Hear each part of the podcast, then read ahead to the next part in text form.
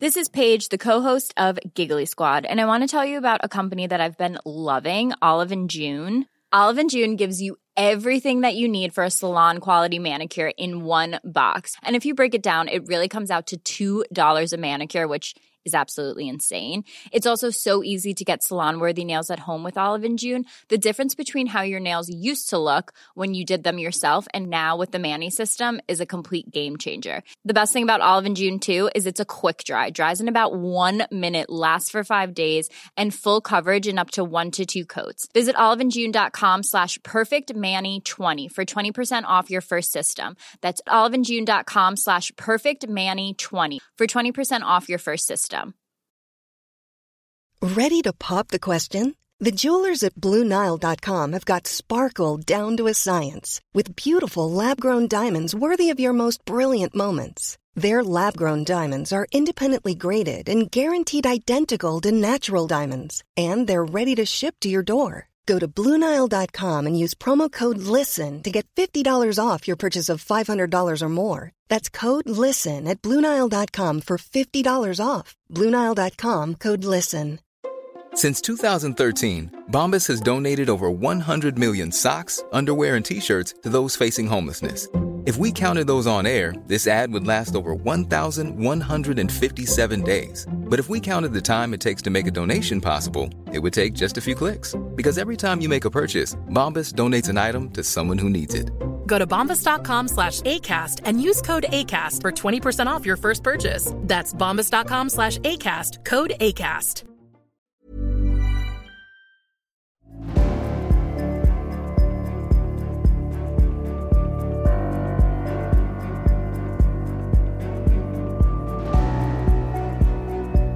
Du lyssnar på podcasten Samtal, en podcast med fokus på fria samtal.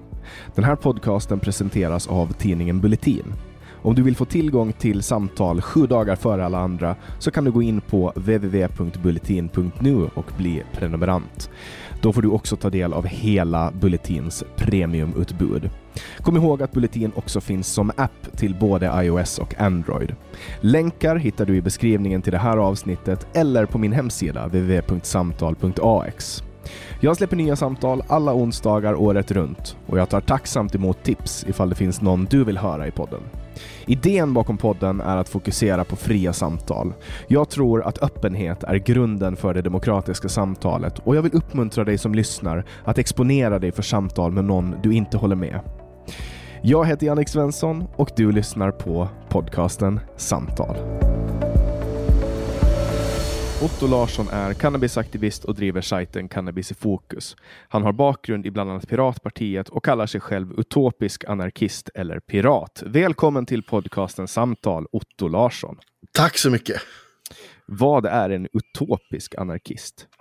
Det är någon som eh, tittar på anarkismen och tycker att det ser väldigt fint och trevligt och fungerande ut i, på papper men som vet att människor och mänskligheten ska vi väl säga under några omständigheter inte är redo för det egenansvaret som kommer krävas. Just det, så det är typ en, en anarkist som ändå inser att det inte kommer att gå att komma dit. Precis, i dagsläget liksom. Mm. Och en pirat då, man har ju hört mycket om Piratpartiet och det var ju ja. aktuellt mycket när Pirate Bay var en grej. Nu för tiden kan man ju streama all sin, st streama, streama all sin media. vad, är, vad, vad händer med Piratpartiet och vad är en pirat? Ja, alltså när jag säger att jag är pirat så menar jag först och främst ideologin. Precis som att man kan vara eh, socialist utan att vara socialdemokrat.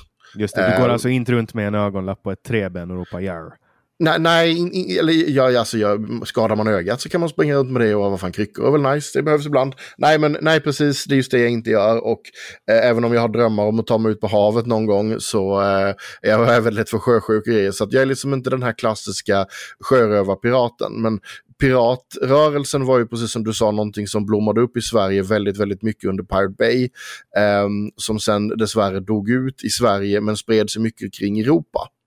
Mm. Och de, den här har ju spridit sig hela vägen amen, från Ryssland. Vi har, alltså, vi har, det finns ryska pirater, det finns israeliska pirater, amerikanska pirater. Det är liksom en rörelse som finns över hela världen i dagsläget. Och det har bildats en ideologi eh, kring det här som handlar väldigt, väldigt mycket om eh, alltså friheten till kunskap. Mm. Och, och, jag tycker att det är någonting som är otroligt viktigt i, eh, i det samhällsklimatet vi har idag, just att vi har fri tillgång till kunskap. Mm. Och, och, Den här är ju ganska närbesläktad med eh, klassiska liberalismen eller libertarianismen som jag själv hänger mm. mig till. Ja, alltså väldigt, väldigt många utav de tidiga piraterna, de, alltså Rick Falkving och de här som startade, de, de, tror jag härstammar väldigt mycket ur en, alltså det är en brokig skara libertarianer, liberaler och liksom anarkister kanske jag skulle vilja slänga in där också. Det var väldigt, väldigt mycket frihet på internet, internet är vårt och sånt här. Så att jag, jag förstår väldigt, väldigt mycket att väldigt många tror att liksom piraterna är eh, liksom, ja, åt det hållet. Och det finns en plats för de piraterna också. Men jag skulle inte säga att Piratpartiet som helhet eh, står där. Då tror jag vi står något mer och, mot mitten, även om vi kanske inte är, ja, jag gillar inte den skalan höger-vänster. Mm. Eh, och vad gör Piratpartiet idag då? Jag har inte sett så mycket av dem. I Sverige så gör vi vårt bästa för att överleva. Eh, rekrytera nya medlemmar, pratar, syns. Vi har ju en partiledare som just nu har sin nyfödda på armen och är på väg runt i Sverige och pratar med människor. Så att i Sverige gör vi vad vi kan för att överleva. I, i Tjeckien håller vi just nu på och har, eh, ja det var, gick inte så bra som vi trodde i det valet, men eh, där håller vi på och sitter i, eh, jag tror det är regeringsförhandlingar till och med de sitter i. Jag har inte riktigt följt upp det, vad som har hänt eftersom jag var sjuk. Eh, I Island sitter vi eh, och liksom, ja, i ledande position där också. Eh, I Tyskland sitter vi i flera småkommuner och liknande så att alltså vi knallar på väldigt mycket fast tyvärr inte i Sverige än. Men ni har fått no någon så här kommunfullmäktigeplats någonstans? Va? Nej, inte, inte kommun. Vi har inte satsat så mycket på det tidigare eh, eftersom att den politiken vi har haft har varit svår att applicera ner på kommunnivå utan att först göra det på riksnivå. Um, så att vi satt däremot i EU-parlamentet. Så var det. Det är ju lite skillnad från kommunen. det är minst sagt lite skillnad EU, eh, EU versus kommunen. Det, ja, det är, men det är också ett val. Eh, ja, men absolut. Min mycket gode vän och följeslagare, eller följ, följeslagare, det lät ju som ett gammalt eh, par, men min, min gode vän Christian Engström eh, blev ju invald i EU-parlamentet om jag inte minns när var det? Var det 2004? Nu gissar jag lite här, men någonstans kring 2004. Och något år senare, tack vare det här fördraget, vad det hette, var det Lissabonfördraget eller vad det hette? När vi fick fler stolar, eh, då fick även Amelia Andersdotter. Så då hade vi två pirater som, från Sverige som satt i eh, parlamentet. Mm. Var, det, var det nedladdning, eh, upphovsrätt som var den stora frågan för Piratpartiet då? Eh, jag var ju inte med då, så jag kan ju bara läsa och prata vad som har hänt då. Men ja, alltså alla pratar om att det var Pirate Bay-rättegången som gav oss det uppsvinget. Eh, jag har väl lite andra idéer om att det krävs mer än bara en händelse för att en sån stor sak ska ske. Eh, jag tror att det var väldigt mycket att det var rätt människor som kom in i rörelsen på rätt tid. Mm. Jag förstår. Mm. Och hur, hur började ditt engagemang i Pratpartiet? Mitt engagemang började för ett par år sedan när jag träffade på före detta partiledare Magnus Andersson i Facebookgruppen Avkriminalisera cannabis. Eh, när eh, jag, där jag, som jag modererar och eh, där helt enkelt, han dök på mig med frågan i ett kommentarsfält och frågade mig, hörru Otto, vad, vad är viktigast egentligen? Cannabis eller internet? Och, och, jag som har kämpat väldigt mycket för cannabis i väldigt många år och vet vilken potential den här plantan har och så vidare. Jag i princip skrattade för mig själv och tyckte att jag idiotförklarade honom när jag sa att liksom, det är klart cannabis är viktigare än internet i Sverige idag. Absolut, i Nordkorea kan vi kanske prata om att det liksom, behöver lite mer internet än, än sådär, men i Sverige i dagsläget så är ju cannabisfrågan hundra gånger större. Och då ställde den lille jäveln en finurlig fråga till mig och, och bara liksom men hur ska du driva din fråga om inte internet är fritt? Mm. Där och då blev jag pirat. Jag förstår. Och nu har du ganska nyligen, för mm. lite mindre än ett år sedan, dragit igång en sida, en sajt som heter Cannabis i fokus. Ja. Eh, som det har varit lite surr om. Mm. Eh, det, vad jag minns från Cannabis i fokus var att det var någon som hade dykt upp som annonsör där och så var det folk som hade börjat dreva mot de annonsörerna. Dreva mot dem. Alltså det, det, det, vill jag väldigt gärna veta mer för det är just det jag, jag såg ingenting sånt.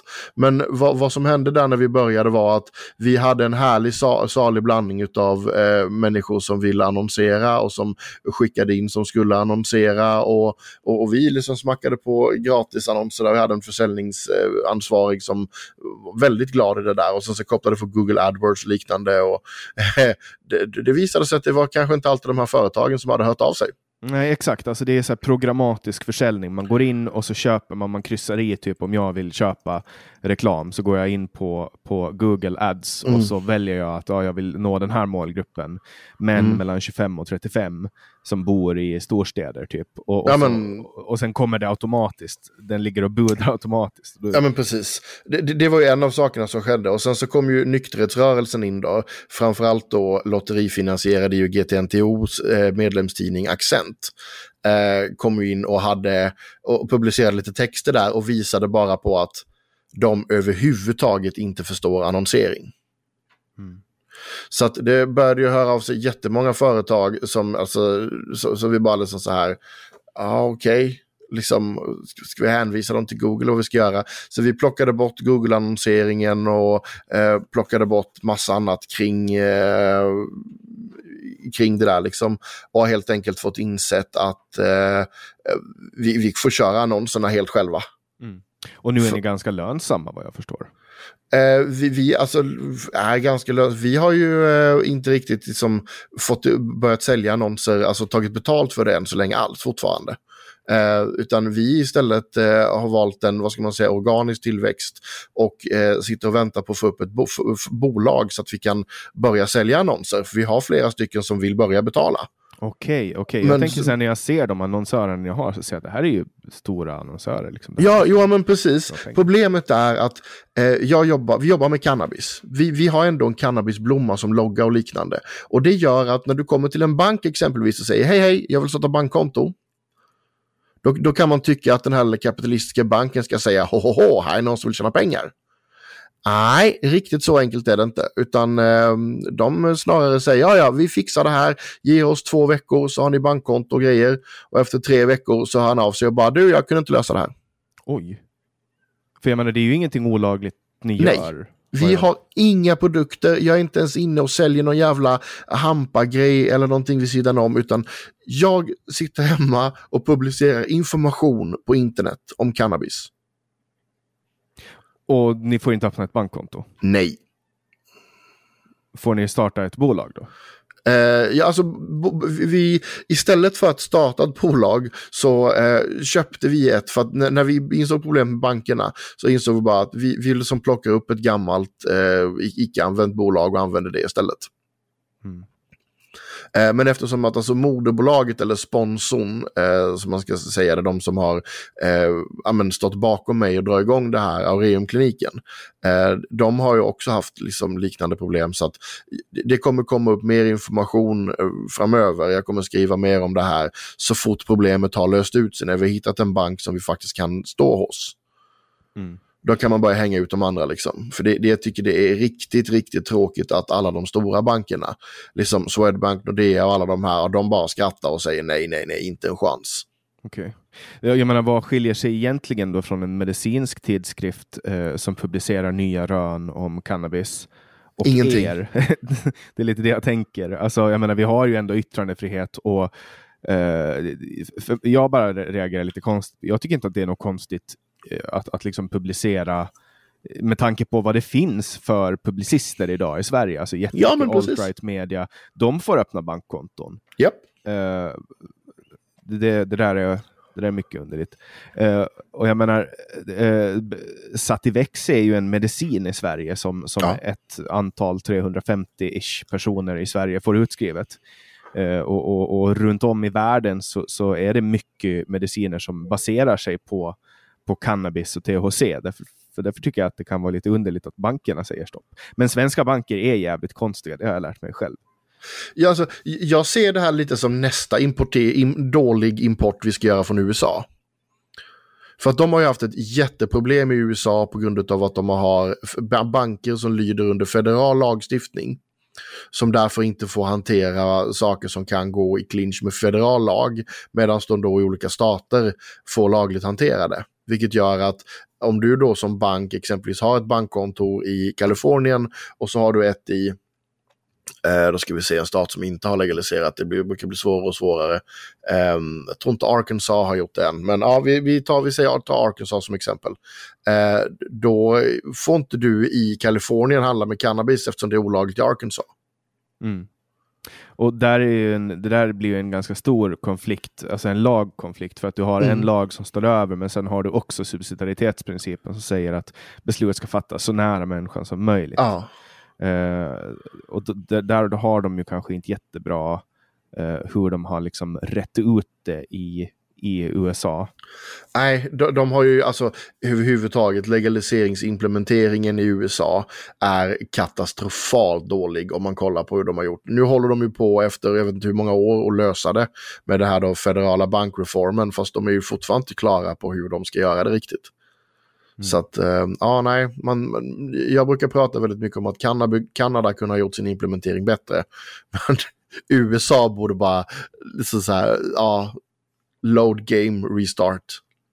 Ja, alltså det där är ju också någonting som, som det har ju varit jättemycket eh, skriverier om den här, eh, alltså när de, när de tillät det i, eh, vad heter det här, eh, eh, den här delstaten som South Park är i. Colorado. Colorado, ja exakt. Då, då skrev ju, då, då, då eh, skickade ju Beatrice Ask upp en... en oh, den här. Mm. Exakt, det låg något, någon, någon li, något lik, så här, helt blekt lik och någon som låg och grät och så stod det så här 13 överdoser första dagen av avkriminalisering. Ja. Eh, och, och, då skriver liksom en minister det här. På, det visar ju nivån på hur mycket man vet i Sverige om cannabis. Eh, och, och jag menar, alltså det är väl egentligen Ehm, det finns ju väldigt mycket forskning och väldigt mycket vetenskap eh, på, eh, på det här, den här substansen, då, det verksamma ämnet i, i, cannabis. Men, men i Sverige vill man liksom inte ta till sig av de fördelarna som det finns. För att, jag menar, varför, eh, eh, till viss del har man ju gjort det. Alltså Sativex är ju en, en medicin som kan användas vid, vid svår kronisk smärta och, och det finns evidens för den Obviously, mm. annars skulle det inte vara till, tillåtet som, som läkemedel. Men sen finns det länder i, som i mycket större utgradning, utbredning använder mm. det här. Eftersom, eftersom biverkningarna är ofta mildare än andra smärtmediciner, som till exempel opiater. Alltså, skillnaden på att, att gå och, och skjuta heroin som du köper av någon langare på gatan eller som du beställer på Darknet och gå mm. till sjukhuset är väldigt ofta inte jättestor. Utan det är ju samma, det är ju samma substans som du skjuter, som du ja. får in i, i kroppen. Liksom. Bara det skillnaden är att när, när, man gör det på ett sjukhus så görs det kontrollerat. Eh, och, och, och, och, där finns det, alltså, kollar man rent smärt, alltså smärtlindringsmässigt, så, så kanske många mår inte jättebra av att eh, gå på morfin eller opiater i längden. Och får, får, man, man, man, blir dålig av det helt enkelt. Eh, och, och, och då är ändå morfin och heroin och opiater någonting som är ganska tungt. Vad, vad, tror du att det är som gör att folk har så, så svårt med att acceptera eh, cannabis som, som medicin i Sverige? Nils Bejerot. Ja, Nils Bejerot. Det är ju... ja, men jag, jag, tänker gå tillbaka till den och prata om den gamla polisläkaren. För det, för det är just där det började. För att jag menar, alltså, läkarkåren var inne på det spåret innan han började. Det var precis som där när du, eh, när du sa det. Man, man liksom upptäckte att herregud, vi skriver ut opiater till höger och vänster, folk blir beroende och liknande. Vi, vi måste börja liksom titta på andra sätt att hantera det här. Eh, men sen kom Nils och pratade narkotikapolitik istället och då blev det liksom dödsknark och börja med en joint och sluta heroin och liknande. Och, och sådana här saker kan, kan jag säga idag, liksom skämta med mina vänner och jämnåriga om liksom, ska du gå på heroinsprutan snart eller och liknande. Men alltså, vi får nog inte glömma att de här liksom sakerna skanderades för bara 20-30 år sedan som en fullständig sanning. Ja, när jag gick i högstadie, alltså 2007 till 2010, eh, då var det här en, en etablerad sanning, alltså gateway-teorin. Ja, ja. Uh, och den, är ju, den har ju motbevisats, motbevisades redan på 70-talet. Ja. Uh, men ändå så har man liksom fortsatt hålla på med det. Det, där är ungefär, alltså det, det, det, är ju mycket vetenskapligt förkastligt som man har hållit på med. Alltså när man säger saker som helt enkelt inte är sanna. Men mm. eftersom det är i, i enlighet med rådande politiska klimat och vad som är okej okay att tycka, då är det inte så farligt att man uttalar sig ovetenskapligt. Nej, och sen grejen är så att vi, har ju vi ser ju det verkligen ifrån nykterhetsrörelsen. Jag menar, du har ju riktiga liksom, stjärnskott som typ alltså Hubinett och liknande som bara alltså, vilt hittar på saker. Tänker du på Tobias Hubinett? Eh, nej, nej, Staffan. Nej. Staffan Hübinette. Det, ja. finns, det finns många Hübinetter. Ja, okay, ja, det, jag, inom narkotikarörelsen så finns det bara en. Det är the Staffan Hübinette. Han, nej, han, eh, han jobbar för toll, IOGT-NTO på tollare och liknande. Och eh, alltså så här, ljuger he helt öppet blir catchad på det hela tiden och bara vänder huvudet och går åt andra hållet. Eh, och sen så får han hyllningar från sina egna som bara vägrar bemöta kritiken. Mm. Och det, det sker liksom igen och igen och igen och igen och igen och igen och igen. Och det, det är liksom helt enkelt så att de har sin egen kör. Så att de behöver aldrig ha bekräftelse från någon annanstans. Och det är samma sak, de behöver inte söka pengar heller. För de har det här jävla miljonlotteriet som som, som göder hela den, och jag skulle vilja säga nordiska nykterhetsrörelsen. För att även till norska narkotikapolisföreningen så betalar ju svenska IOGT-NTO bidrag till. Och de får alltså sälja lotter i någon ja. form av undantag, som de har, precis som Socialdemokraterna. Precis, och, det, och de gör ju det tillsammans med Socialdemokraterna. Mm. Det där är ju en lag som man borde rycka bort från politiska. Oh, oh ja, tack, tack. Tänk om fel eh, politiska parti får tag på det, om Sverigedemokraterna börjar sälja lotter, eller, eller Alternativ för Sverige. ja, men verkligen. Jag, jag har ju varit inne på det hur mycket som helst. Eh, dessvärre så är mitt älskade parti lite för godhjärtade för det. Men jag har bara sagt, vi startar Piratlotteriet. Bara, men Otto, så här, lotteriverksamhet är dåligt, du sätter folk i, i skit på det liksom. Jag bara, men vi kan marknadsföra det till alla icke-pirater. Och man liksom bara, ja det är fint Otto att du har idéer, men så här, gå och gör något annat nu. Men får folk starta, alltså får politiska partier hur som helst bara starta? Jag har ju som sagt, jag ville undersöka och gräva djupare i det. Eh, men jag, alltså så här, jag kan bara säga så här, eh, med tanke på den positionen SD har suttit i om man hade fått göra det så hade SD säkerligen startat lotteri. Mm. Ja, eh, alltså Socialdemokraterna har ju hållit på med, med, med, sina lotter hur länge som helst och det finansierar de jättemycket. Och sen ja. har de ju också LO eh, som ger dem jättemycket pengar. Ja. Eh, så det där är, alltså det där är, det är riktigt lurigt. Men ja, är man störst och kan liksom ha, bestämma själv vilka regler man ska spela efter så eh, ja, why not liksom? Men jag tror, jag tror att skulle, skulle Sverigedemokraterna börja med lotterier, alternativ för Sverige, eh, då tror jag nog ganska snabbt så skulle det försvinna den där lotteriundantaget. Eller bara ja, men, att... Och då kan vi, kan vi inte så här göra en uppmaning till AFS eller SD då? Starta ett lotteri med syfte att lägga ner hela, eh, alltså lägga ner den lagundantaget. jag vet inte om jag vill gynna Sverigedemokraterna eller Alternativ för Sverige. Jag tycker att de är för vänster. Eh, så ja, ja, ba, ba, just när det kommer till att ta bort det här alltså, sosselotteriet där kring UGTNTO. Jag är villig att acceptera jävligt mycket ännu mer med enemy där. Mm. Ja, men när det kommer till eh, cannabis, då, eh, jag förstår att du, att, att, du inte kommer att, och jag ska inte heller ställa den frågan till dig om du själv använder cannabis, men jag kan ju prata själv om hur du det är för Du får jättegärna ställa, det finns inga frågor du inte får ställa och jag kan säga så här att i Sverige är cannabis dessvärre olagligt. Jag försöker förhålla mig till lagen i det landet jag befinner mig så mycket jag kan. Så att i Sverige så gör jag inte det, men om jag får möjligheten så åker jag jättegärna till Amsterdam och tar en fet med någon ifall någon annan vill betala. Mm. Jag förstår. Och jag har ju också, jag har också varit i Amsterdam och rökt cannabis. Det är ju över fem år sedan nu. Eller, ja, det är över fem år sedan. Jag har inte, jag har inte rökt cannabis eller druckit alkohol på över fem år. Oj. Nej, ja, nej det, väl, det blir fem år nu i januari. Uh, men, men före jag testade cannabis första gången, då, då trodde jag att det var någon form av dödsdrog som påverkar en extremt mycket.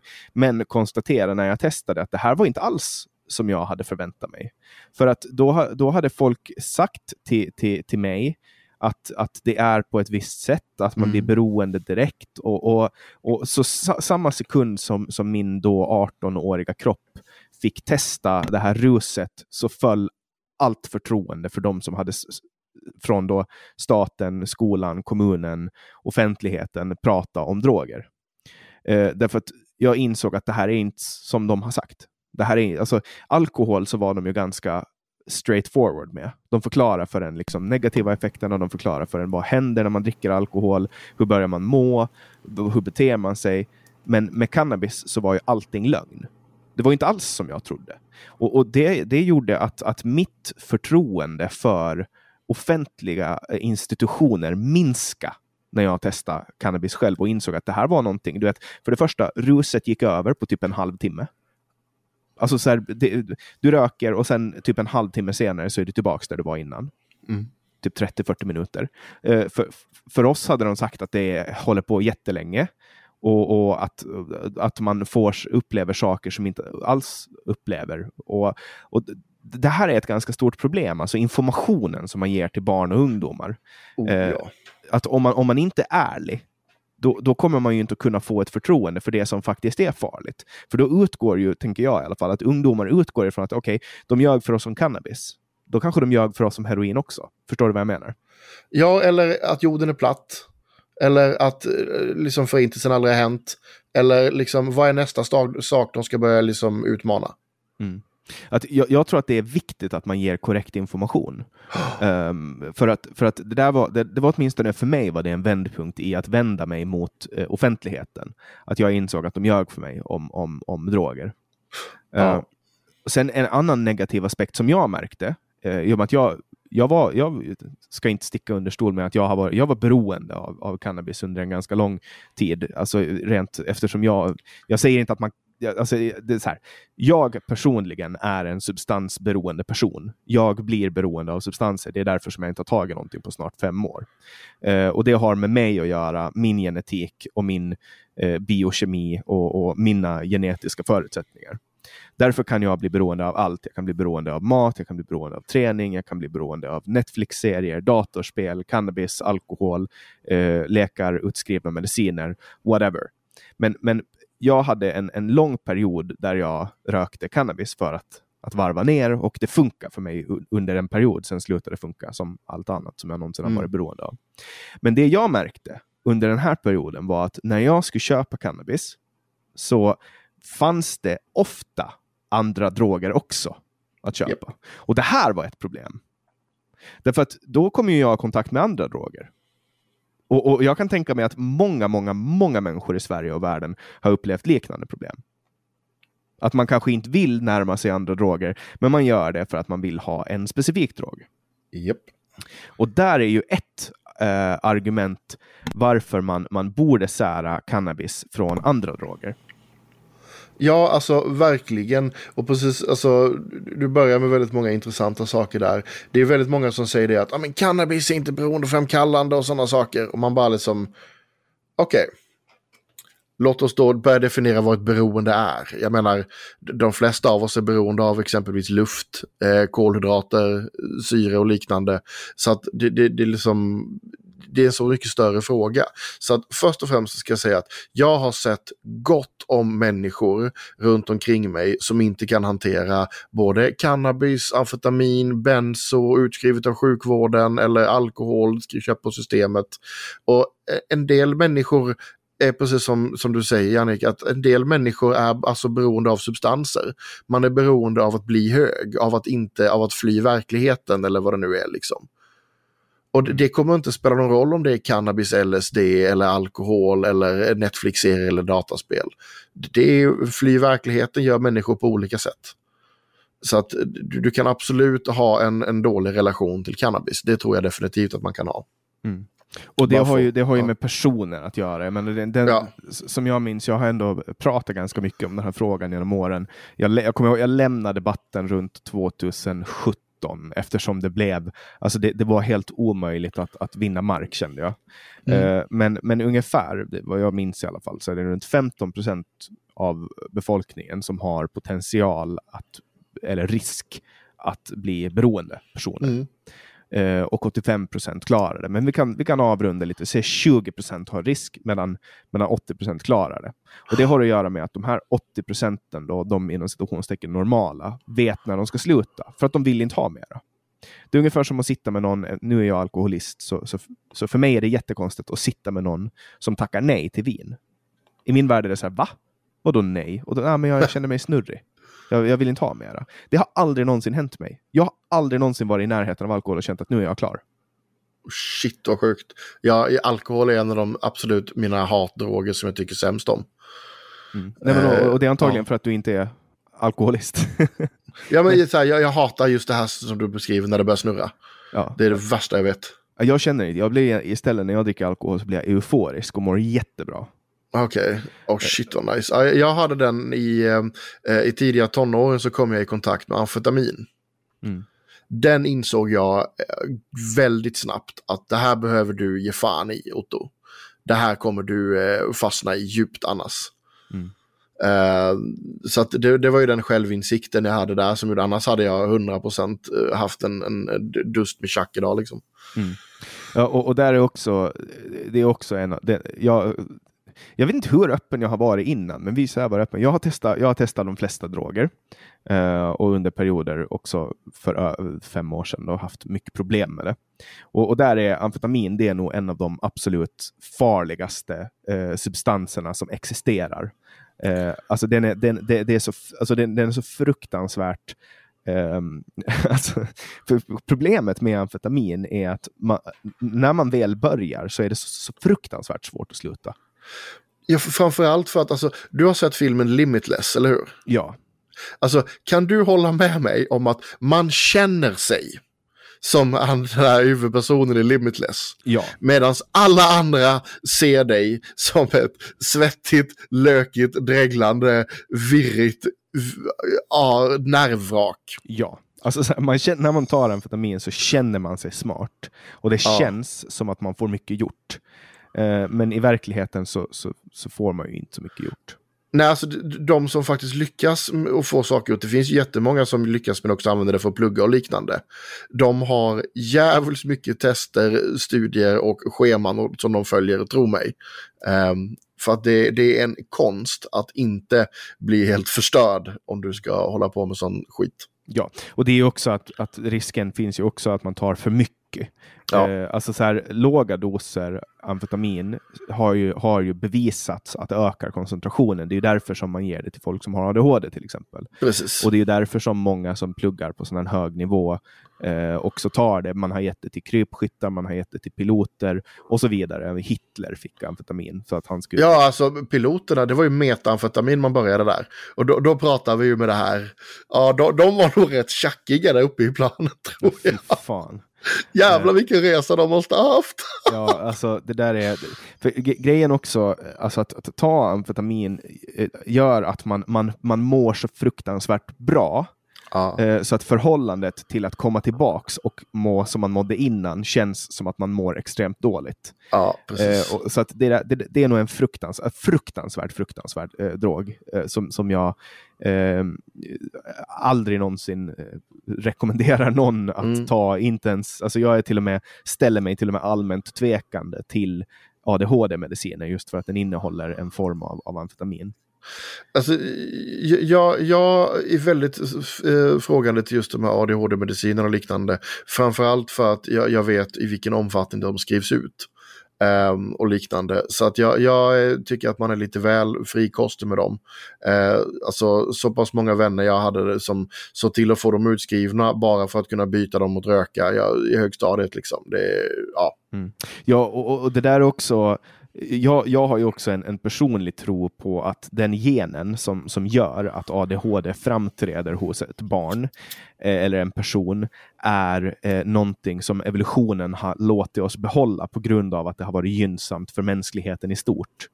Eh, det är ju en evolution, evolutionsfilosofisk tanke som, som jag har väldigt svårt att bevisa. Oh, Men okay. jag tror att det kan vara så. Alltså, jag, jag, tror ju väldigt mycket på att vår idé i dagsläget måste sätta folk i fack och sådana här hela tiden. Diagnoser och bokstavskombinationer och allt man som ska ha. Det är ju någonting väldigt nytt som jag, jag, jag har svårt att se behovet av det annat än att man kanske ska anpassa omgivningen. Jag menar, jag vet ju själv eh, hur stökig jag var i plugget. Jag menar, det som hade hjälpt mig hade inte varit att trycka i massa benzo eller amfetamin. Det som hade hjälpt mig hade varit att få en lite mer individanpassad utbildning. Mm. Ja, eller att, alltså, exakt, precis. Alltså det där, jag tror att framtiden för inlärning är någon form av AI-baserat system som lär sig hur ett barn uh, lär sig och sen då anpassar utbildningen så att alla, har, alla sitter med en egen, att man, har, man får en uppgift i skolan till exempel, man sitter och läser om olika svenska kungar, men alla har varsin skärm eller iPad uh, vid, vid bordet och alla får olika övningar. Uh, ja, men någon I, kanske ska liksom kolla på en film, någon kanske ska skriva eller läsa. Alltså det, att, att det, på det sättet, liksom individanpassat. Jag, jag vill ju gå ännu längre. Jag, alltså om vi tar lite så Disney-fantasier. Jag är utopisk, jag gillar att prata om sådana saker. Jag, jag, ser snarare framtiden när liksom varje unge har sin egen lilla lärarrobot. Ja. Som helt kan liksom ta med den här ungen ut på stan, på museer och allt möjligt. Och var, så att varje unge har en egen lärare. Och ja, det, så... det, blir ju typ så med ditt AI-system, men det är inte bara att man går ner och håller som individanpassade kurser, utan jag menar det helt individanpassad utbildning. För att mm. en, en, en, del, eh, en del unga är som mig. Du kan berätta för mig hundra gånger att, det där, liksom, att den där bänken är, är liksom nymålad. Jag kommer att behöva gå fram och sätta fingret mot den innan jag tror dig. Jag är sån. Ja, alltså det där är ju också, jag tänker framtiden när i princip all produktion är automatiserad, då kommer det att finnas väldigt mycket människor som är fria att göra vad de vill på dagarna. Alltså för kollar man bara sedan 70-talet så har ju kostnaden för produktion av mat sjunkit extremt mycket. Eh, så att nu, nu är jämfört, alltså bara jämför man kostnaden för att leva så det är mycket, mycket mindre nu än vad det var på, på 70-talet. Oh. Eh, och, och det här kommer antagligen att fortsätta. Uh, det kommer antagligen att komma snart någon ny banbrytande teknik som vi inte ens vet om eller eh, ens kan föreställa oss. Uh, som kommer att göra att massa människor kommer att ha mera fritid. Och då kommer man kanske på ett... Alltså, så, så helt plötsligt så kommer alla, alla de här problemen med, med för lite lärare, för lite människor i vården att, att vara lösta på det sättet. Alltså jag, menar, jag, jag kan inte tänka mig en, en härligare värld än där jag kan vara med mina barn hela tiden och kanske jobba tre timmar om dagen. Eller, eller, förstår du vad jag menar? Uh, alltså, jag, jag har ju basinkomst just därför. Som jag uh, pratar om och försöker driva lite eh, genom Piraterna. Um, ehm, just att, för att det är den här att liksom, vi, de pratar hela tiden idag om att ah, vi ska ha mer jobb och liknande och vi ska ha mer folk i anställning och liknande och, och jag sitter och kliar mig själv i huvudet och undrar men, men be, behöver vi verkligen det? Mm. Har du läst hur det gick i Finland när man testade basinkomst? Ja, alltså, fast det där är jag jättenyfiken att diskutera mer om. För att det, det, det, jag vet om det är basically att du tog en grupp människor som man visste att de här människorna kommer aldrig någonsin komma ut i arbete igen. Så gav man dem basinkomst i hopp om att de skulle komma ut i arbete. Vad som istället hände var att de här människorna blev lyckligare och sen så kallade man hela försöket ett misslyckande. Ja, inte riktigt. Eh, jag vet inte exakt hur vad kriterierna för att välja ut de här människorna var. Jag tror att det var random. Eller människor, jag tror att det var random. Eh, men det, det, som hände var i alla fall att man, man gav dem en platt eh, inkomst eh, och, och liksom tog bort alla deras bidrag. Vissa hade ju så här bostadstillägg och studiebidrag och eh, barnbidrag och så vidare och en del hade inte inkomst. Det, man, det som hände med de här personerna var att de kände att de hade mindre makt eh, i, att styra sitt liv eh, och, och de kände sig faktiskt mindre, de, de mådde mindre bra. Eh, och därför så, därför så förkastades tanken på basinkomst i Finland helt och hållet, för att det fanns så många nackdelar och så få fördelar. Eh, så att de fördelarna som, som man såg var att skulle man i, applicera det här på hela Finland, då skulle det bli mindre administrativt administratörskostnader för att administrera eh, bidrag och kontrollera bidrag och utbetalningar. Men eh, det ska ha varit en fördel för staten och inte för individen. Och, och därför så, så valde man att förkasta hela tanken på basinkomst i Finland. Det låter helt absurt, men ja, alltså jag... Mm. Men tänk själv om du bara satt hemma och fick pengar. Alltså, jag menar, så dåligt som folk har mått under corona. Ja, men alltså, grejen är så här att alltså, jag tror inte att folk skulle sitta hemma och bara få pengar. Jag tror att folk skulle gå och sätta sig i parkerna, folk skulle träffas, folk skulle börja prata. De människorna som kände att ja, jag vill ha mer än den här basinkomsten kanske skulle tillsammans börja jobba för att bygga saker som, som faktiskt gynnade samhället. Mm. Men, men det, så, så blev inte utfallet, åtminstone Nej, de, de, de, test som man gjorde i Finland. Och Jag tror att mycket av det har att göra med att man vill känna att man är herre över sitt eget liv. Man vill känna att man har kontroll och kan förändra. Jag tror att mycket har med det att göra. Ja, men jag, jag, jag bara, jag, där, alltså jag, jag har bara sett resultat som sa att eh, basinkomsten gjorde att folk blev lyckligare men inte kom mer i arbete. Mm. Eh, så att, äh, jag får ta och kolla lite med mina finska pirater igen och se om det finns någon, någon mer data kring det här. För i så fall vill jag läsa mer om det här. För att är det så att basinkomst är en dålig idé så, så vill jag veta det. Ja, alltså jag har, jag har haft tankar, alltså jag är ju väldigt frisinnad som, som person och jag har av rent administratörsmässiga eller administrationsmässiga orsaker varit in och sveva på tanken om basinkomst istället för bidrag. Därför att då skulle du skulle få bort väldigt många administratörer och handläggare ja. och, och, du skulle inte behöva ha dyra kontrollsystem och så vidare och man skulle kunna lägga ner Arbetsförmedlingen och, och, och Försäkringskassan och, och massa sådana saker om man, om, man, om man bara delar ut. Alltså om vi nu ska ha ett bidragssamhälle som jag inte tycker att vi ska ha, då kan man åtminstone bara ha en central eh, utbetalning med en universalsumma, som är beräknad på ett sätt så att okej, okay, det här funkar. Eh, då ska man inte heller ha den här, till exempel, det finns ju familjer som får eh, så mycket pengar i, i bidrag att eh, det lönar sig inte för någon av föräldrarna att gå ut i arbete. Eh, och då har man ju kommit, då har man ju kommit in absurdum upp på en nivå som är så här, det, det här går inte det här funkar inte. Liksom. Att man går ut i arbete och från att jobba noll timmar per vecka till att jobba 40 timmar och så får man kanske bara 2-3 tusen kronor extra efter skatt. Mm, ja, men så här, och de, de brytpunkterna där kan ju ibland bli problematiska. Samtidigt så ser jag inte riktigt hur man ska kunna göra ett sådant system som passar både en person som är då kanske två personer med åtta barn eller en person med ett barn. Mm. Det blir skitsvårt tycker jag jag har funderat på lite olika lösningar där så att jag, jag vet inte fan hur man ska göra där heller. Det, alltså, det är basinkomst jag kommer tillbaka till hela tiden. Mm. Ja, jag tror ju att, jag tror ju att, att hela det här bidragssamhället måste, måste liksom avvecklas bit för bit. Eh, att den åtminstone under vår livstid måste initieras för att eh, det, har, det har helt klart gått överstyr. Bidrag, ja, bidrag är ju en tanke att man ska ha tillfälligt medan man väntar. Det är ungefär som a-kassan. A-kassan är ju någonting som alla som är knutna till a-kassan betalar för att de som är utan arbete tillfälligt ska kunna få lön medan de söker nytt arbete. Och det är ändå en frivillig organisering som, som jag tycker att är okej okay inom ramen för ett fritt samhälle. Mm. Jo, jo. Men när staten gör det, då blir det fel. För att då... ja, jag, jag, bara, jag, här, jag kan inte alls hålla med dig om att jag hade sett basinkomst som ett bidrag. Det, det är ju så här, ja, men så här, okej, okay, du, du är liberal. Om jag säger medborgarlön istället då? Alltså, det, där, det där är också så här, jag tycker, jag tycker att all form av redistribution behöver ifrågasättas. Därför det, det, det, det, är klart att det finns fall där man vill hjälpa människor. Men jag tror ju, som, som jag jag har under stora tider eh, som jag har varit arbetslös så har jag inte lyft någon bidrag. Jag har aldrig någonsin lyft arbetslöshetsunderstöd eh, i Finland eller Sverige. Aldrig någonsin, fast jag har varit arbetslös under perioder eh, och frilans och haft det jobbigt.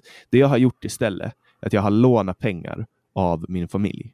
Eftersom det är ju de, min familj, min mamma och pappa har ju bestämt sig för att de ska sätta mig till världen.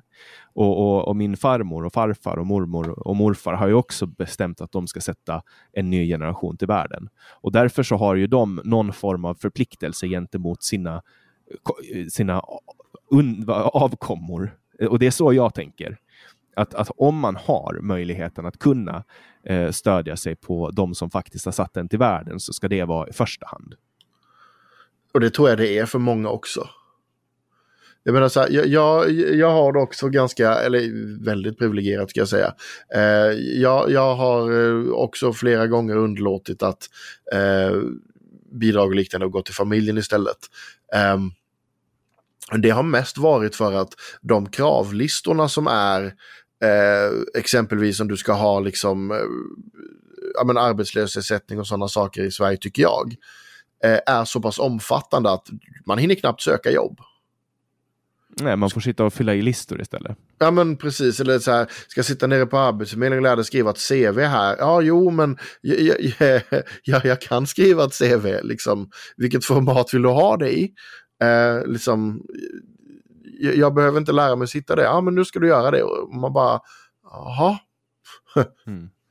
Jag har faktiskt en period, kommer på nu, där jag faktiskt gick på stöd och det var när jag blev tvångsomhändertagen eh, 2014 när jag försökte ta livet av mig. Då blev jag tvångsomhändertagen mm. och då, eh, då hamnade, då kom det, det kostar ju att vara inne på sjukhus. Mm -hmm. och det, det, blev ganska dyrt. Och då, då ja, det är helt sjukt. Ja, då organiserade kommunen det här och betalade mina sjukhusräkningar. Ja. Uh, så att då gick jag på någon form av utkomststöd. Men här, här var jag också en, en, en icke-fungerande person. Som ja, men precis. Du har ju blivit omhändertagen av staten. Exakt. Och det vet jag fan om jag hade klassat som bidrag. Jag menar, om staten tar om hand om dig, då får de ju fan se till att betala för det också tycker jag. Ja, men det var ju ändå, det var landskapet Åland som tog hand om mig, men de, de, det var kommunen kommunen, Mariehamnstad, som fick ja. betala för mig. Men det där, det där har jag nog i skatt nu återbetalat tror jag. Ja. Eh, och kommer att göra eftersom det, så, så, länge jag är skriven i Sverige eller Finland så betalar jag indirekt eh, skatt.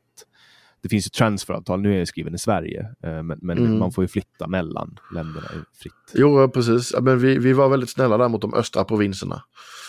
Ja, eh, exakt. Sverige är ju ett väldigt generöst land eh, när, när det kommer till att, eh, att betala ut bidrag till folk som inte har bidragit. Mm. Eh, Men om jag, bara, bara för, här, innan jag går vidare, bara för att ställa lite, så här, en lite provocerande motfråga där. Eh, att jag, jag håller med dig om att, att alltså, ska man gå till familj, absolut, om man kan så ska man. Och sådär. Men om vi säger att vi har en ny inkomst, eh, eller vi har en nykommen kille i Sverige som eh, liksom, ja, hans familj har, de har blivit bombade, de är döda liksom. Mm. Och då finns det ju ofta, alltså är det så att staten inte kan, då finns det ju alltid människor som frivilligt organiserar sig. Jag menar, ett, ett, ett lite provocerande exempel på det är Hanif Balis insamlingar. Han har gjort två insamlingar som har tagit in väldigt mycket mm. pengar. En gång till, det, till de här killarna som blev eh, torterade på den här kyrkogården. Mm. Eh, och en gång eh, när det var ett eh, brottsoffer där eh, där eh, förövaren fick jätte, jätte, jättemycket pengar i skadestånd för att de ja, jo. honom för länge. Och det där, det där visar att det finns en, en att det finns i samhället vilja att, uh, att organisera sig. Och jag tror att den viljan skulle existera även om vi hade ett system som inte hade skatter. Och att den skulle vara större eftersom det skulle få folk få behålla mera. Det låter väldigt mycket som att du är inne på att man ska ha någon form av försäkringssystem istället. Uh, ja, Alltså ah, okay, ja, men då, då, då vet jag vilken politisk, vilket fack jag kan placera dig så att säga. Ja, ja men libertarian. Uh, ja, men det finns många typer av libertarianer. Uh, Klassisk liberal då? Uh, ja, och det är det jag menar. Det finns flera alltså, saker där också, men uh, ja, Skitsamma. Satan själv. nej, nej jag, jag, är mycket närmare dig än, äh, än vad jag är exempelvis. Ja, men om vi tar ett exempel vi båda känner. Jag tror jag är närmare dig politiskt än vad jag är Myra exempelvis. Mm. Myra Åbäck Öhrman, men hon är, hon är väl uttalad vänster? Ja, ja, och vänsterdekadent tror jag till och med. Ja, och jag är ju, jag är ju eh, uttalad motståndare mot vänster och socialism. Uh, ja, och, där, och då, då, säger jag fortfarande att jag är närmare dig än vad jag är Myra. Mm. Men, um, jag ser ju att det finns ju, du har ju den här anarkistiska undertonen. Jag har ju också en, en anarkokapitalistisk utopisk underton. Alltså jag tror på att, att ett samhälle som ska organiseras ska organiseras utan stat och där allting organiseras frivilligt. Mm. Men jag inser också att det ska vara väldigt svårt att riva ner de system vi har idag på grund mm. av att med tanke på det våldskapital som finns hos en del grupper i Sverige så, så vet man att när man bygger ett, när man, när man river ner ett samhälle då, då, då kommer någon att upprätta ett ungefär liknande samhälle genom en statskupp. Ja. eh, eller liknande. Och att då är det den som har mest vapen som vinner. Och i Sverige finns det ganska många olika grupperingar som har mycket vapen. Svenska Ja. jägare till exempel, eh, förortskillar, militären. Alltså, jag, jag ska bara lägga till en sak där. Jag som eh, liksom har ganska mycket känningar och kontakter inom den världen. Vilken, De har inte, vad sa du? Vilken av världarna? Eh, den, här kriminella ungdomarna ute i förorterna och liknande. Mm. De har inte så jävligt mycket vapen. För att de är inte så jävligt många som, som det liksom tros ut. De är bara Alltså- väldigt aktiva eller? De är, det, det är en väldigt liten grupp som är väldigt, väldigt, väldigt aktiva. Vi pratar om en, en handfull människor per förort. Mm. Det känns ju som att de är flera när man läser. Jag vet det, speciellt när de skriver sådär, ja, Ali Khan-familjen får in flera hundra personer som kommer hit med, från, från Tyskland, liksom bara, ja, det är en, en, en del grabbar med våldskapital där kanske, men sen så är det deras fruar, det är deras barn och det är det, för att det är familjefester och liknande och sådana saker. Mm. Så att inte ens när de stora klanerna går samman så är det liksom, alltså det är liksom 100 mot 200 man, men det är liksom, alltså kolla vad som händer när HA och Bandidos clashar. Mm. Ja, Jag menar, jag, jag tycker det skulle vara mycket mer intressantare att se och liksom vad, liksom om, om fyra, fem jaktlag gick samman uppe från Norrland och gick ner och liksom åkte in i Botkyrka och bestämde sig för att nu ska vi göra vakt här. ja. Då tror jag inte förutgrabbarna hade haft så mycket att säga för det hade varit så jävla många jägare där. Eller hur om alla svenska jägare skulle organisera sig. Det skulle bli en mindre armé. Och Mindre också armé, det skulle vara den största armé Sverige har sett sedan någon av kallarna i alla fall. Ja, också att många av de jägarna också är militärer. Ja, Eh, precis. så- Eller före detta. Ja, eller före detta, men, men som skulle bli inkallade vid händelse av krig. Så därför skulle de vända armén ryggen också. Men sånt här Mm. är intressant. Jag tycker att det är väldigt intressant att komma tillbaks till de här grundfrågeställningarna som bygger min ideologi. Det finns ju en, en bok som heter Anarchy State and Utopia Ja. som, som går igenom allt det här. Vad skulle hända om man hade ett anarkistiskt samhälle? Det skulle komma privata säkerhetsföretag och de skulle, vem skulle bestämma Alltså, det här är ur, ur ett filosofiskt perspektiv väldigt intressant och den som lyssnar bör också förstå att det är så. Jag kommer inte att jobba för att riva ner staten, även om jag tycker att det skulle vara det bästa man kunna göra, att lägga ner Skatteverket och Försäkringskassan och, och eh, ja, i princip alla myndigheter. Vi kunna behålla liksom eventuellt rättsväsendet då, kanske något universitetssjukhus. det, det är liksom där, men, men det är ju en filosofisk tanke. Uh. Eh, på samma sätt som att jag tycker att det skulle vara jättekul om det enda människor lyssnar på och spelar på radion var Pink Floyd. Eh, det är också en utopi för mig. Då ska, då ska det spelas bra musik vart jag än kom. Liksom, och så ska man kunna... Du förstår vad jag menar? Jag tror bara folk ska sluta lyssna på radio, men jag förstår vad du menar. Ja, det är, ett, det är ett förlegat medium, men nu har vi ju eleverat in i nästa och det är ju internetradio-eran. Eh, Jag menar, ljud är här för att stanna. Det är det är bästa sättet att, att, att förmedla information enligt mig. Ljud. Jag tror inte att det kommer vara speciellt långt kvar innan vi kommer via AR-glasögon och liknande ha eh, exempelvis skärmar uppsatta på stan och liknande. Och beroende på vem som tittade på skärmen så kommer den visa olika saker. Ja, alltså man gjorde ju, Google var ju ganska långt in med Google Glasses, eller Google Glass, men problemet var det Ja. att de hade kameror på sig och man får inte gå runt och filma hur som helst. Nej, det, det var ju ett av många problem. Jag vet inte, såg du dem någonsin? Nej. Så jävla fula! jag måste googla. Jag, jag minns inte nu, men eh, Google Glass hette Ja, det. jag såg ett par tidiga sådana på eh, Ki- Kista när jag jobbade där eh, för många år sedan. Och, och det var verkligen som att se, liksom, ja, men tänk att du ser Dilbert. Mm. Jag fick liksom instinkt känsla att dra kalsonggreppet på honom. Liksom. Ja, okej, här finns det ju alltså.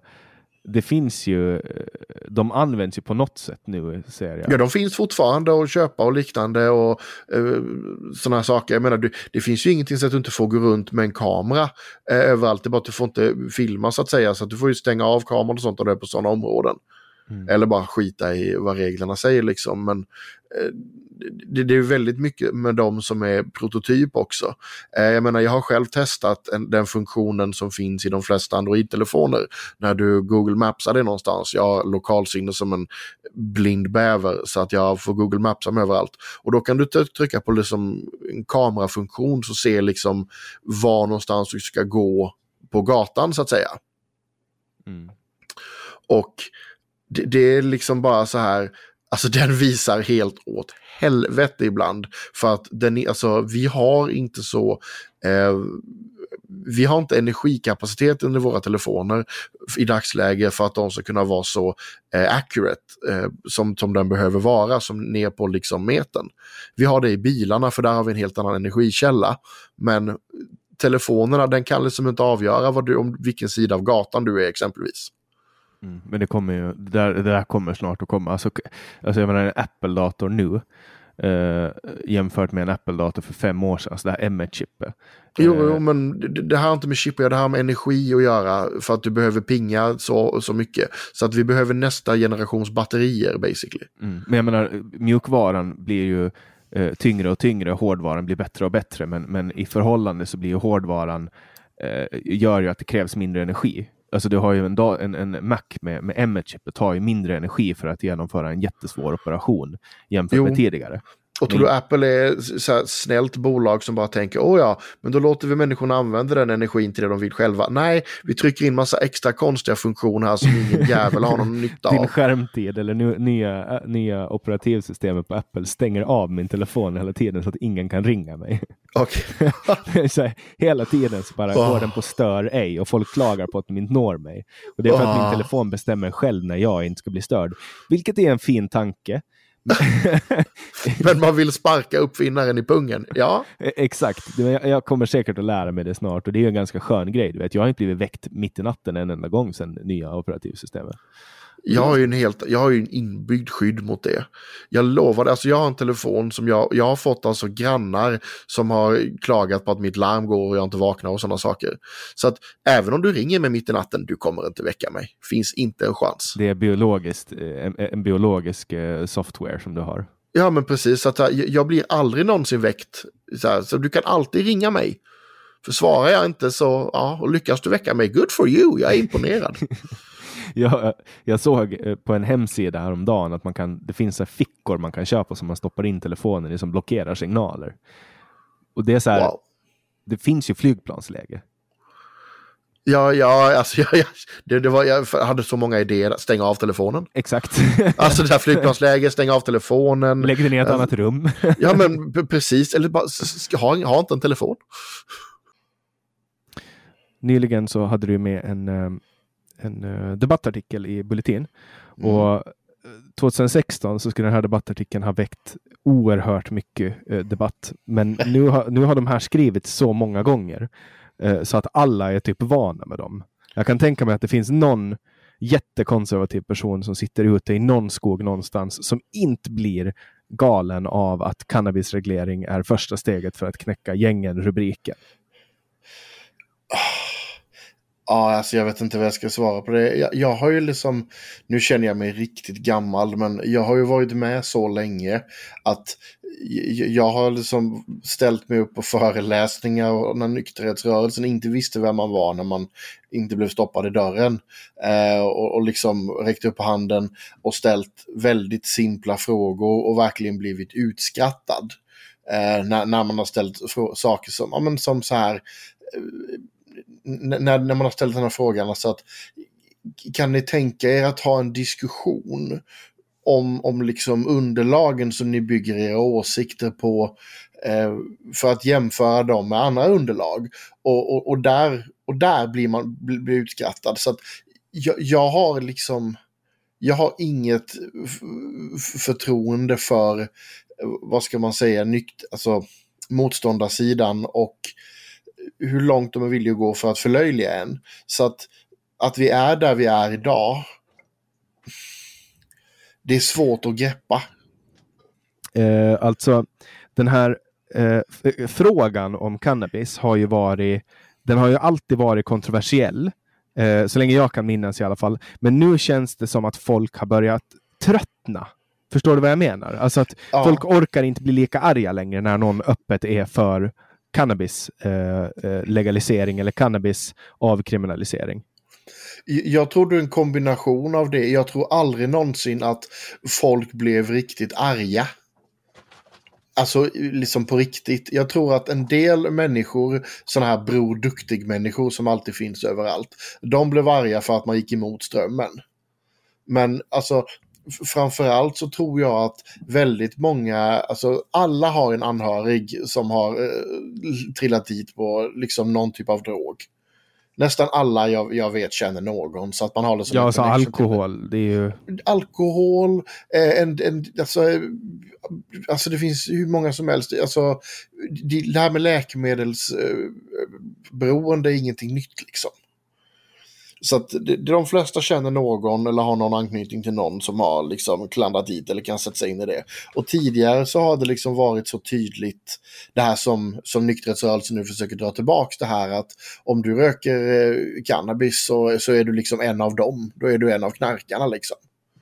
Då är du en av dem som liksom hade, hade ihjäl min lille Billy eller min lilla Lisa eller vad fan det var som, som hände. Ja, liksom. och det är ju det som är problemet. Alltså, så, som jag ser, jag kan berätta om en episod för exakt två år sedan ungefär. Jag eh, hade precis blivit invald som reserv i Ålands lagting. Alltså i vår lilla riksdag som vi har på Åland. Mhm. Och eh, då var det en kille som någon vecka innan hade ur kontext hört mig skämta om droger. Alltså jag hade skämt om droger. Han upplevde det som att jag var drogliberal.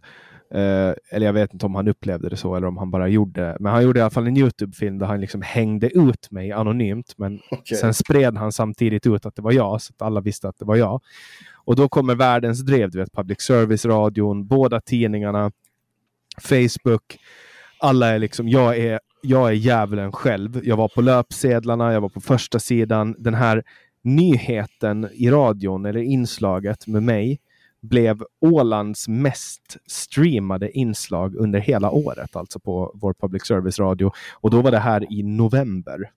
Så att det här liksom, eh, det, det, blev, det var helt ur proportion, hela den här grejen. Och då är jag liksom, då, då var jag, då hade jag varit nykter i tre år. Nykter och drogfri och liksom kämpa för eh, människor som har samma sjukdom som mig, gått och besökt liksom, institutioner, eh, sökt upp alkoholister och så. Och, och då har jag alltså verkligen lagt ner hjärta och själ för att hjälpa folk att bli nyktra och drogfria. Och så får jag det här drevet mot mig för att någon upplever att jag är drogliberal. Då har jag inte ens uttalat mina åsikter om vad jag tycker om cannabis, eh, till exempel, offentligt. Eh, men, men, men det här drevet, alltså det här tog ju, fy fan vad det tog musten ur mig liksom. Ja, det kan jag verkligen förstå. Jag, jag kommer ju från lite av en annan, eh, annan vinkel in i debatten eftersom att jag kommer rakt ifrån cannabisfrågan.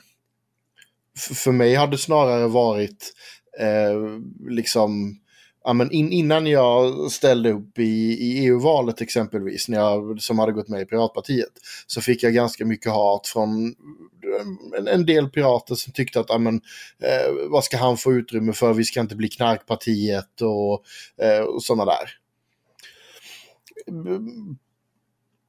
Jag, jag har lite svårt att förstå den typen av mentalitet hos, hos människor som bara ska motarbeta, som inte liksom ska gå framåt. Men det, det finns så mycket av, av det överallt. Och jag märkte det som sagt, för att återgå när jag, när jag väl ställde upp EU-valet och liksom när det väl var över och det kom fram till, nu kommer jag inte ihåg om det var 10-20 procent eh, av de totala rösterna vi fick, eh, var liksom personkryss på mig. Jag, jag, var liksom, jag, var, jag var näst högst upp, jag var liksom, jag, jag var vår Hanif Bali om du förstår vad jag menar. Mm. Du var liksom, du drog cannabisrösten eller? Ja, ja, och då, då var det liksom ingen som kunde säga någonting längre. Och det bara tystades. Över en natt liksom. Mm. Och sen, sen så fick jag liksom inget mer hat på det. Men om, om vi nu går vidare, eh, om det nu liksom, om planeterna står rätt och det faktiskt är så att vi knallar uppåt lite i eh, procenten i, i riksdagsvalet nu nästa år, då eh, får vi se ifall det fortsätter komma upp hat och liksom ska, ska Otto vara med där verkligen och sådana saker. Mm. Alltså det bästa skulle ju vara om du ställde dig på ett eh, alltså ett etablerat parti som, som sitter i riksdagen redan. För då skulle du kunna bli inkryssad där. De vill inte ha med att göra. Jag har försökt samtala med dem innan jag blev piratpartist. Mm, Okej, okay. jag förstår.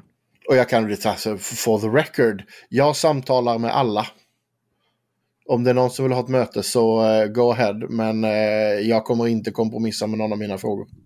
Mm. Ja, det, är ju, det är ju en förutsättning tycker jag i alla fall som samtalsaktivist. Här i Sverige så är det ju väldigt kontroversiellt att vara sam alltså Det är också en, en sån grej att i Sverige är det kontroversiellt att vara en samtalsaktivist.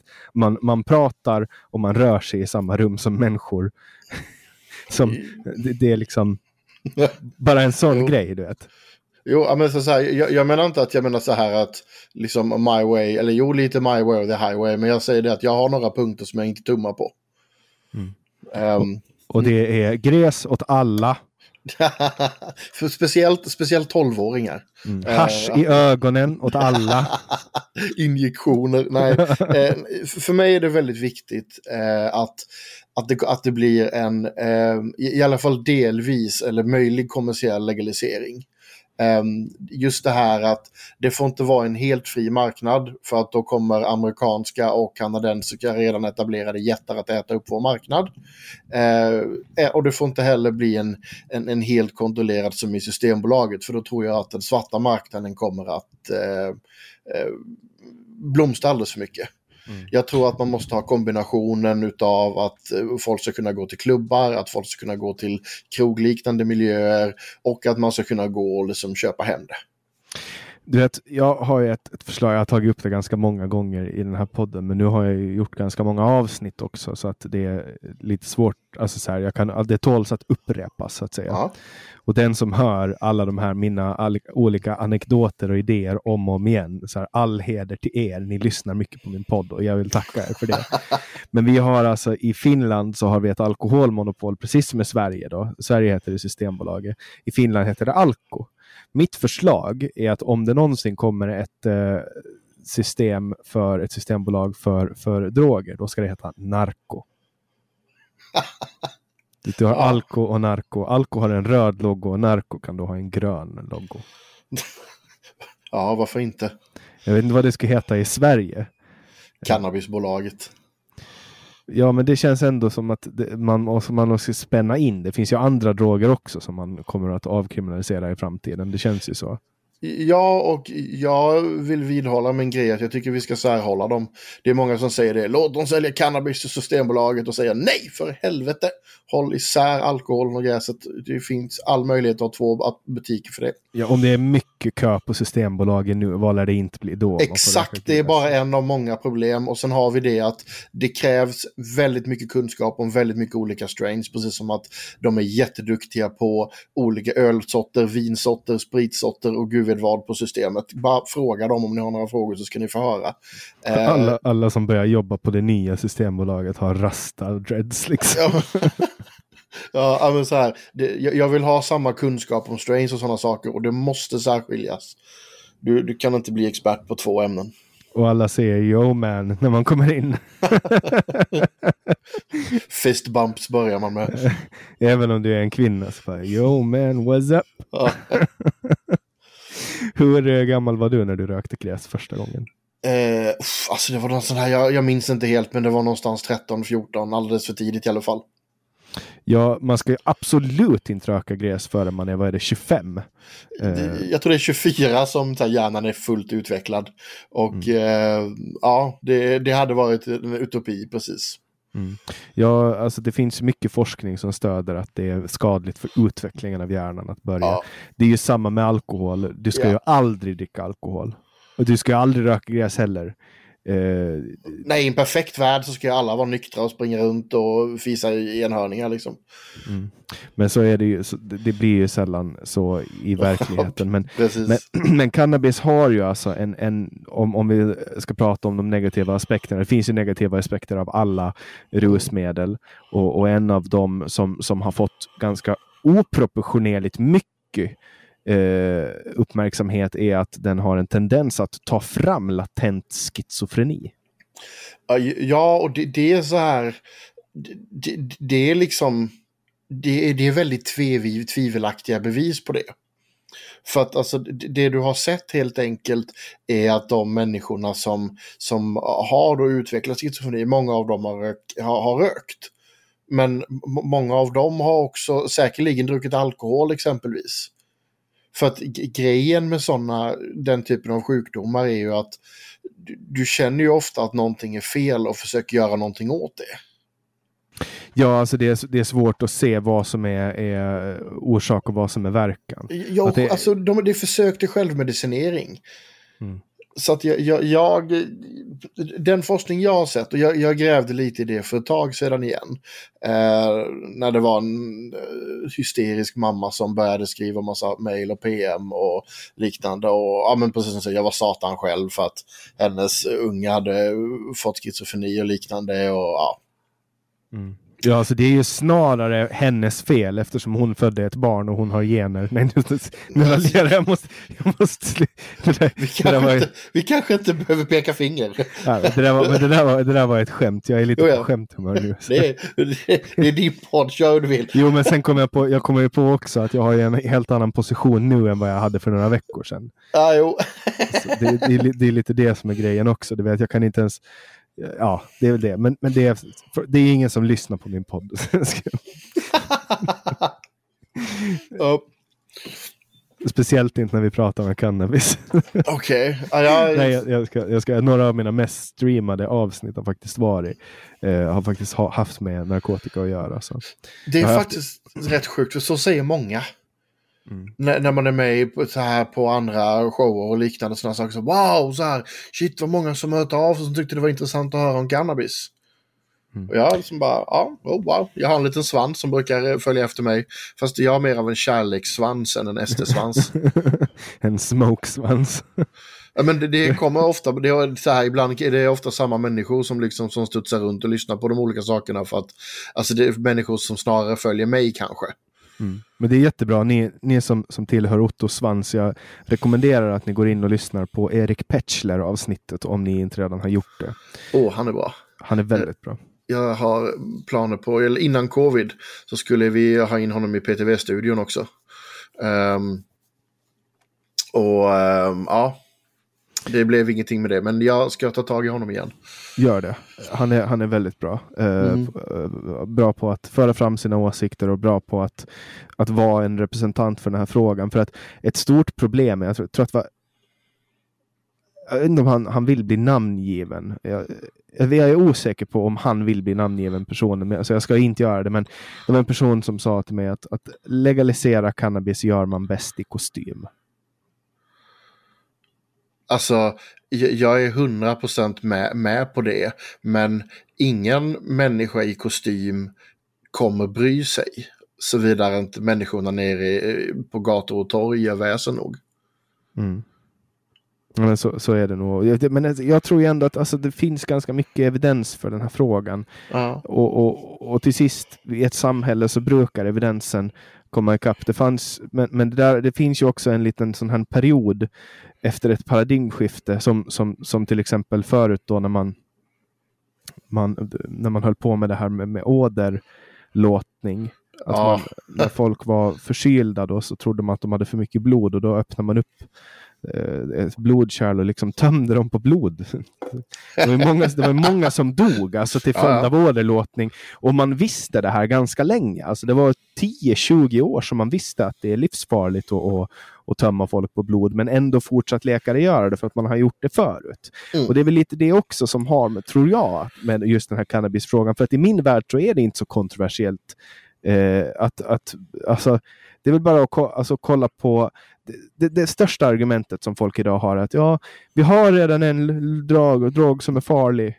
Vi kan inte ha flera. Men det är ju inte så att folk, bara för att man avkriminaliserar droger så börjar folk trycka i sig eh, de sakerna. Nej. De flesta har ju inte behov av det. Nej, alltså de flesta har inte behov av det.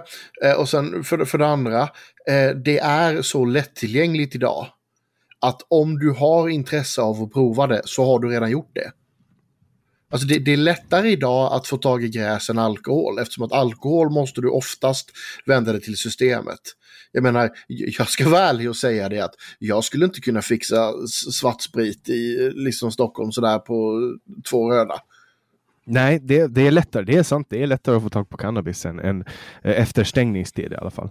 Efter fem, eller när alkohol. Jag har inte varit till, till Systembolaget på eh, många, många år. Ja.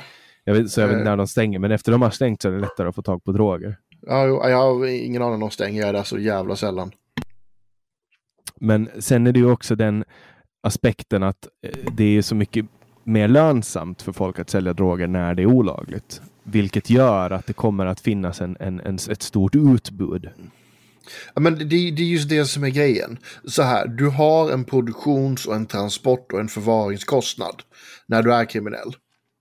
I dagsläget så kan du, ja men du kan göra liksom en, en, en 30, kanske 40 procent vinst när du säljer cannabis idag. Om du inte gör, alltså går du upp i riktigt stora mängder så, så, så kanske du kan dubbla eller tredubbla dina pengar när det gäller just cannabis. Men... Ja, det beror ju på om man säljer eller producerar. Eh, ja, om, om, du, om du gör båda också kan du tjäna riktigt mycket pengar, men då brukar det ofta gå ganska fort. Um, Ja, de åker fast ganska Ja, men precis.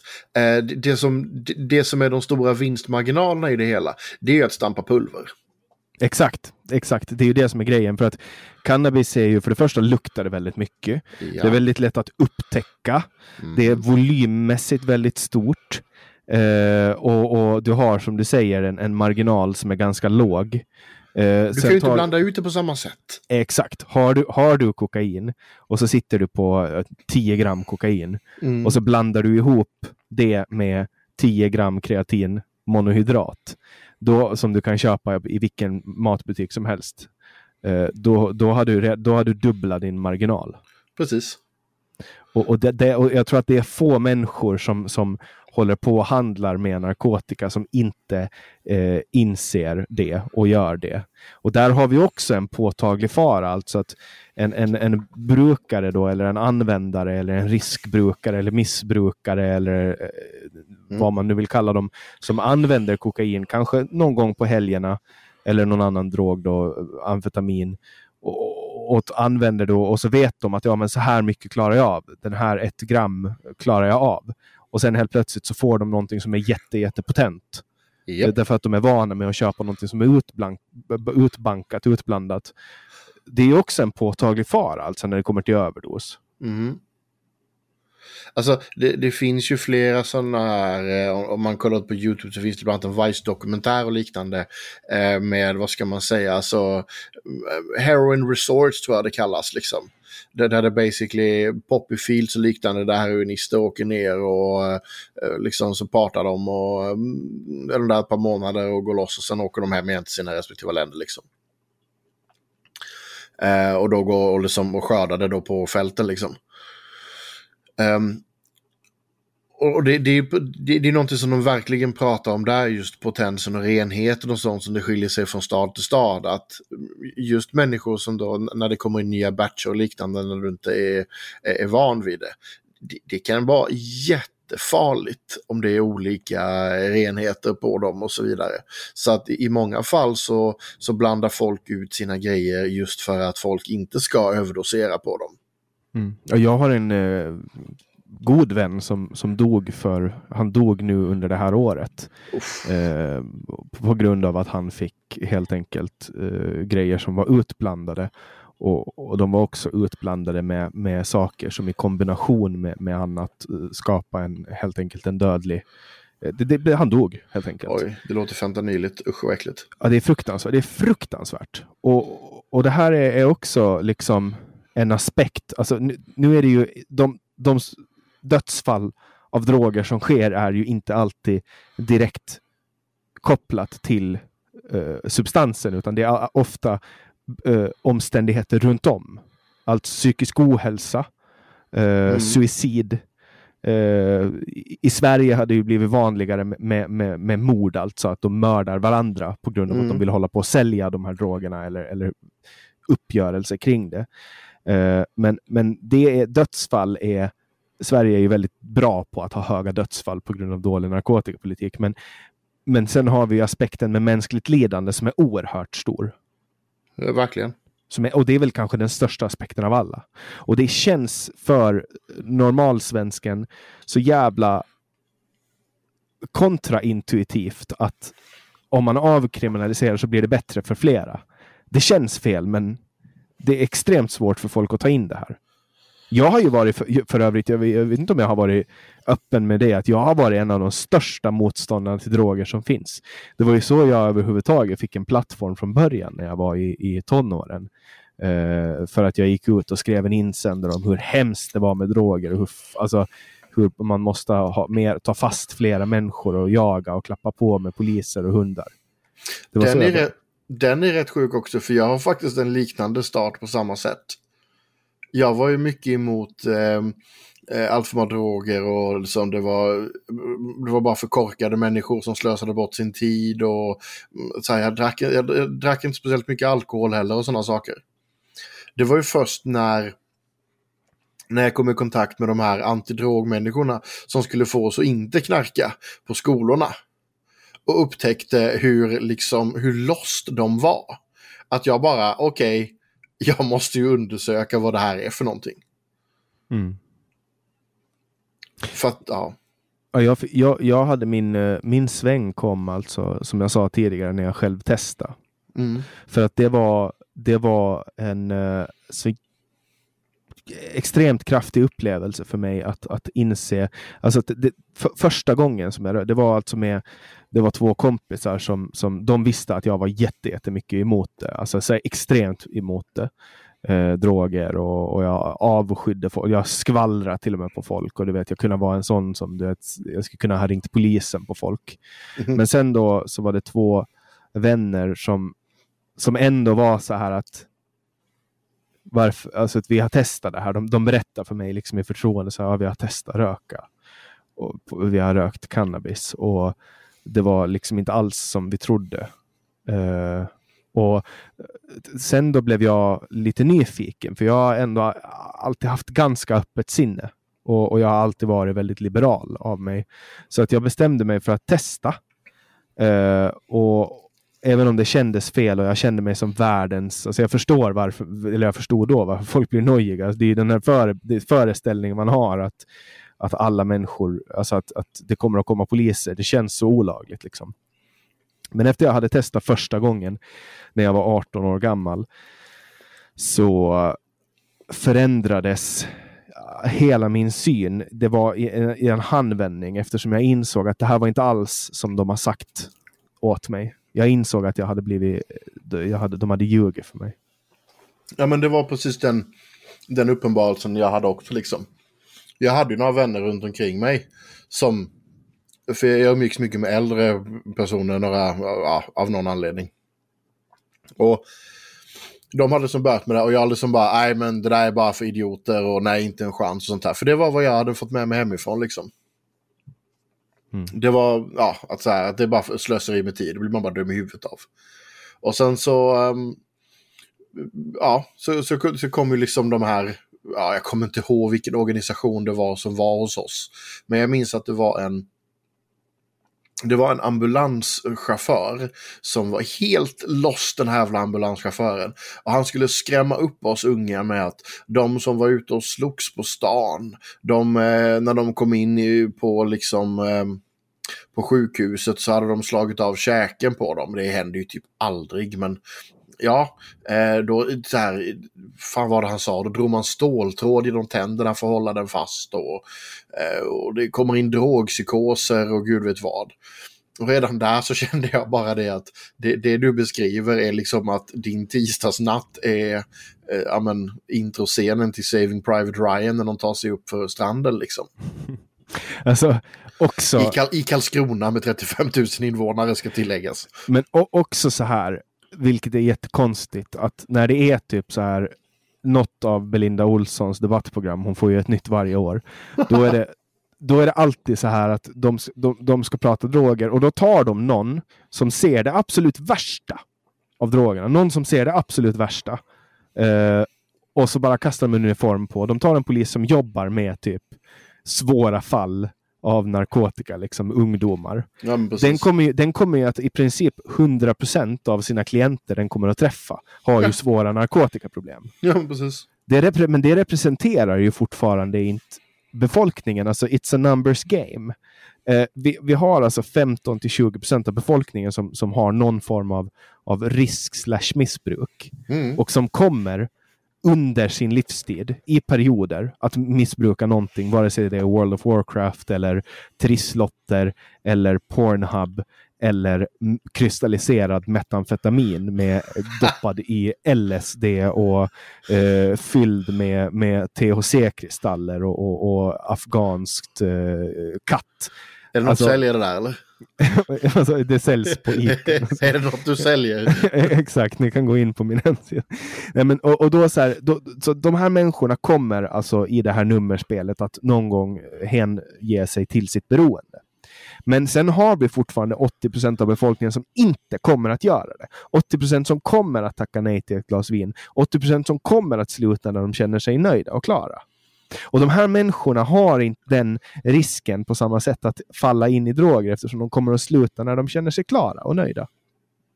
Och, och de 80 procenten kommer fortfarande att vara 80 procent. Även om, om, om du skulle få hem cannabis i postlådan varje dag från staten så skulle de fortfarande inte börja använda det mera eftersom de känner att de eh, skulle vara nöjda.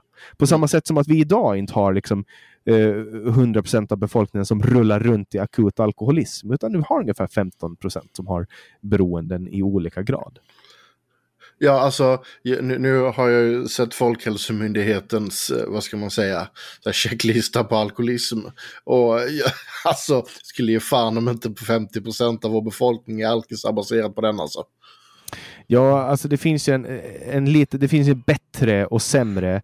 Eh, alltså man kan inte prata om alkoholism. Den värld jag kommer ifrån så kan man inte prata om alkoholism som att man dricker olika enheter. I min värld så är alkoholismen en, en sjukdom mm. som är att är du, du är allergisk för alkohol, det vill säga om du börjar dricka så kan du inte sluta. Eller du har i dig okay. att du kan dricka tills du får en blackout.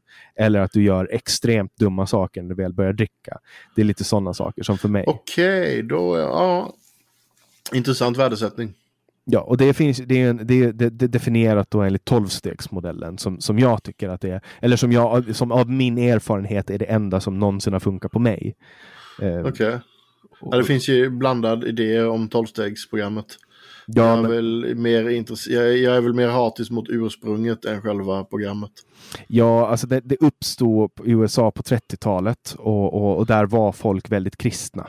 Uh, Ja, och det, om det är det du tänker på. Ja, och det är fortfarande eh, väldigt mycket kristna inslag eh, i den. Scientologerna driver den väldigt hårt här i Sverige. Ja, de har ju, det... sin, de har ju någon egen grej som, är, som ofta förknippas med tolvsteg, men det har ingenting med det att göra. Okej, okay, det har inte med det att göra. Nej, Då det, har nej. jag varit lite inne och cyklat där. Jag är inte alls så mycket inne på alkohol. Det är väldigt men... vanligt att folk blandar ihop det, men de har någonting de kallar för narconon.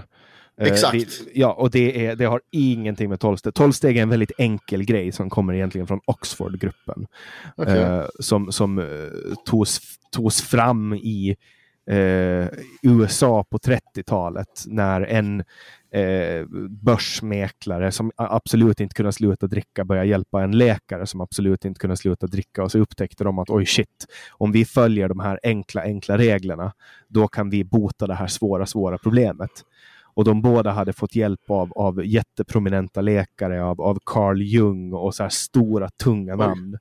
Uh, och, och, och sen insåg de att okej, okay, om vi följer de här enkla reglerna, då, då kan vi bli nyktra.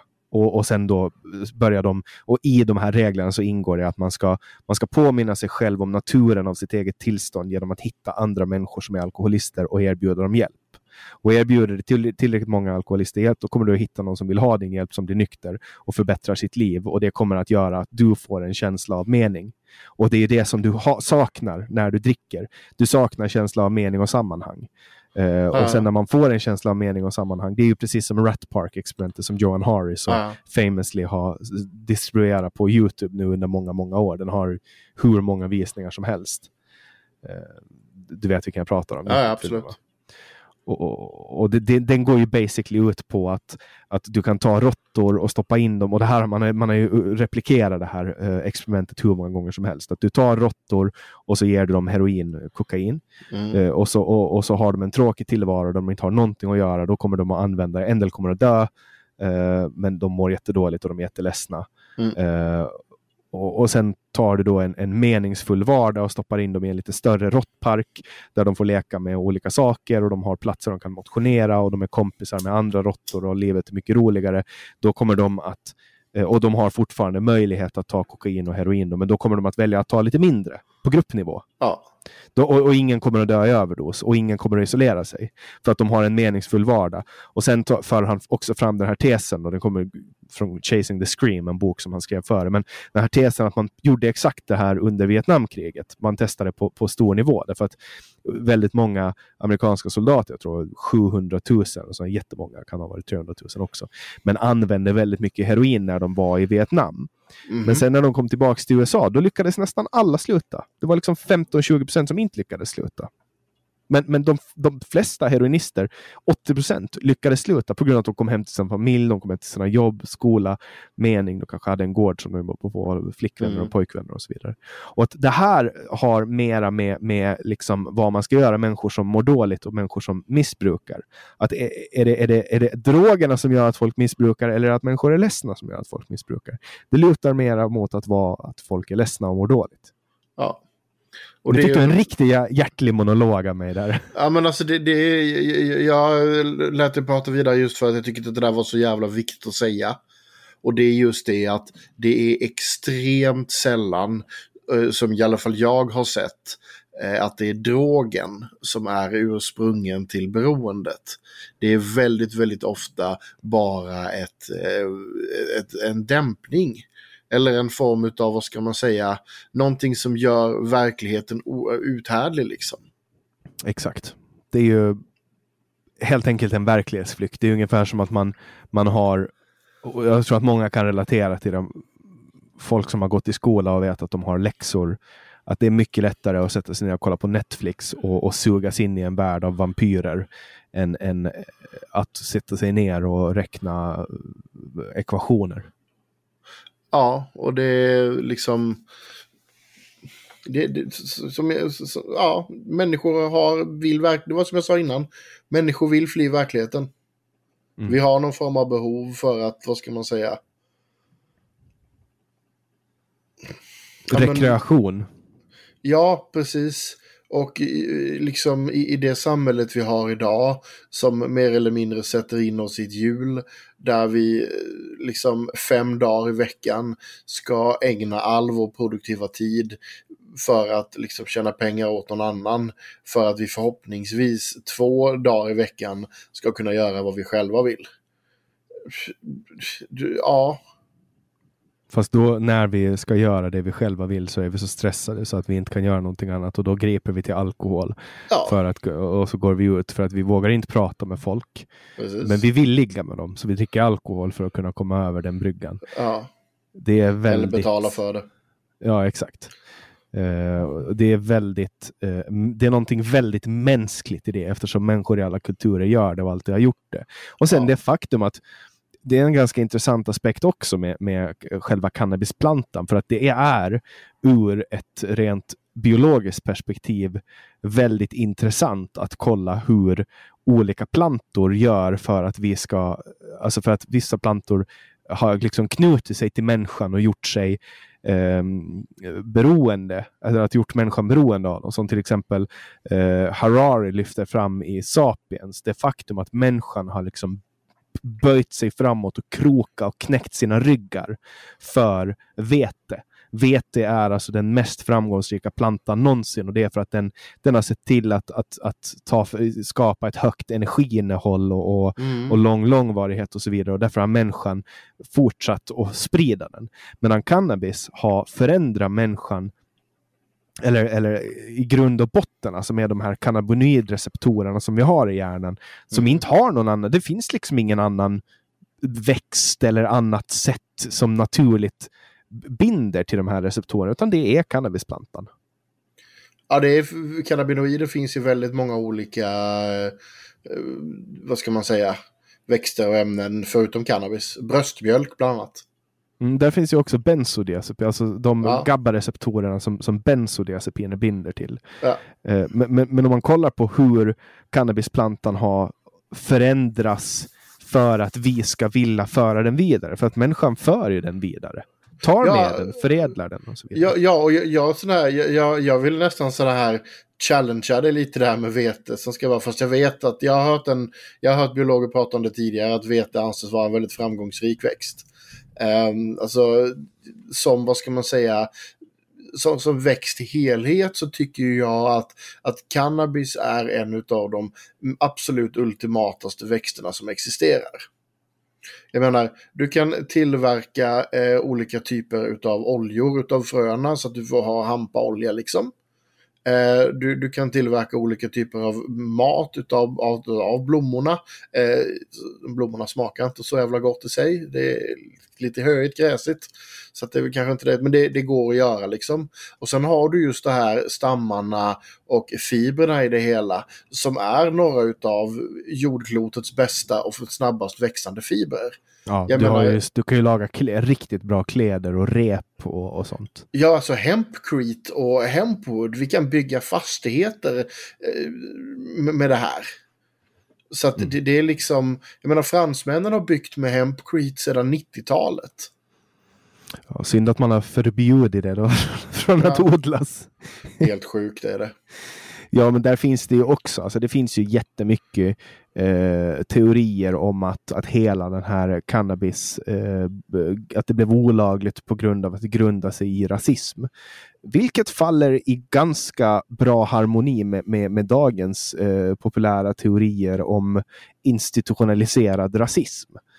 Eh, men, men sen har man också den här uppenbara konflikten att, att när cannabis kom så, så, så hotade väldigt många olika industrier precis. Alltså att, att, att, The War on Drugs är rasistiskt, det var det. Det, det, det är det. det. det. var inget snack om saken. Det handlade om hur man sålde in det till befolkningen eh, och liknande. Ja, Men, så det var svarta jazzmusiker som eh, rökte jazztobak. Ja, mexikaniker. Mm, och, och, mexikaniker? Mexik mexikaner menar jag. det är mexikanska bilmekaniker. ja, precis. Mexikaniker.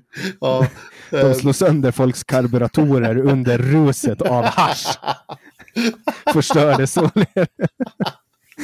oh, shit. Jävla mexikaniker alltså. Ja, fan. Ja, um, nej men så här, men däremot så ska man ju inte glömma att eh, alltså DuPont eh, som nylonföretaget som, eh, som inte gillar hampa för hamparep. De var ju jätte, jättestora eh, i lobbyistverksamheten kring det exempelvis och läkemedelsindustrin eh, som, som insåg liksom att ja, men det, det, är samma sak idag. Om du plockade bort Alvedon så skulle du kunna sälja 10 000 eh, eller, alltså, nya läkemedelssorter istället för Alvedon. Så skulle jag göra precis samma sak. Mm, men det går ju liksom inte att patentera eh, cannabis. Nej, och därför gjorde vi det illegalt istället. Så att det, det, är väldigt många som, väldigt många krafter som gick samman just där och de krafterna möter vi ju i dagsläget också. Jag menar läkemedelsindustrin och sådana saker. Eh, de sponsrar ju nykterhetsevent och sånt här hela tiden. Mm, jag menar alltså, nu kommer jag inte ihåg vad det var, men liksom när du kollar upp, jag ja, fan jag är nära, vi kan inte göra det. Fan det är förtal att säga sånt, gör inte det. det finns, de, när man börjar kolla upp eh, lönerna på de som sitter så på chefspositioner inom nykterhetsrörelsen, eh, liksom, och, ja, kan väl hinta åt NPC-hållet. De sitter liksom med månadslöner på över 100 000 kronor i månaden. Mm. Och man liksom så här, varifrån kommer de pengarna? Jo, det är lotterier och det är säkerligen en hel del läkemedelsbolag som pyntar in pengar till dem också.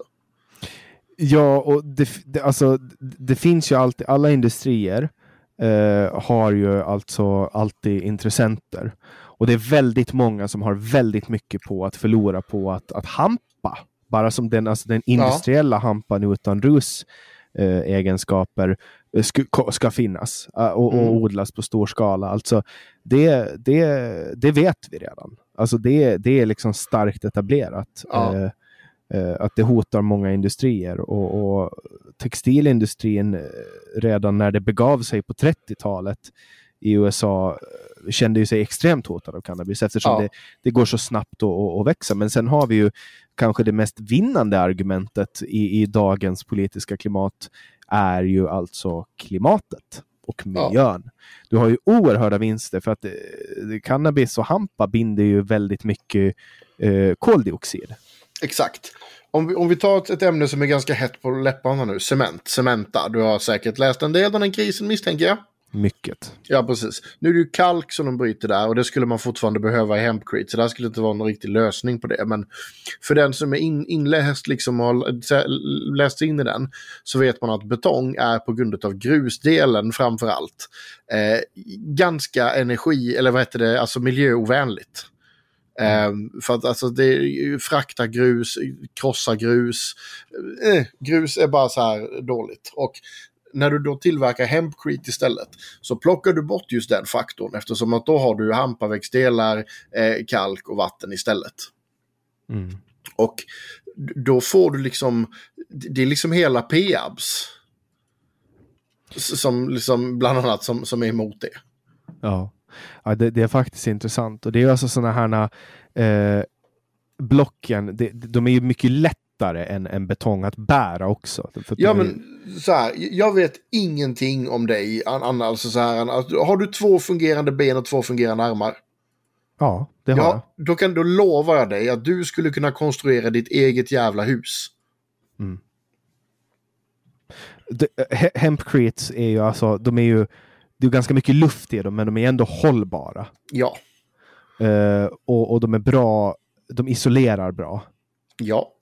Uh, och de väger lite. Alltså det, här är, det, här, det här är sånt som, upp, som är uppenbart bra. Uh, och, och, och, och sen har vi också det faktum att odlar du hampa på stora fält så bildar du, bildar, alltså de, de, de binder mera koldioxid än vad de Precis, det var det jag skulle komma till som jag missade.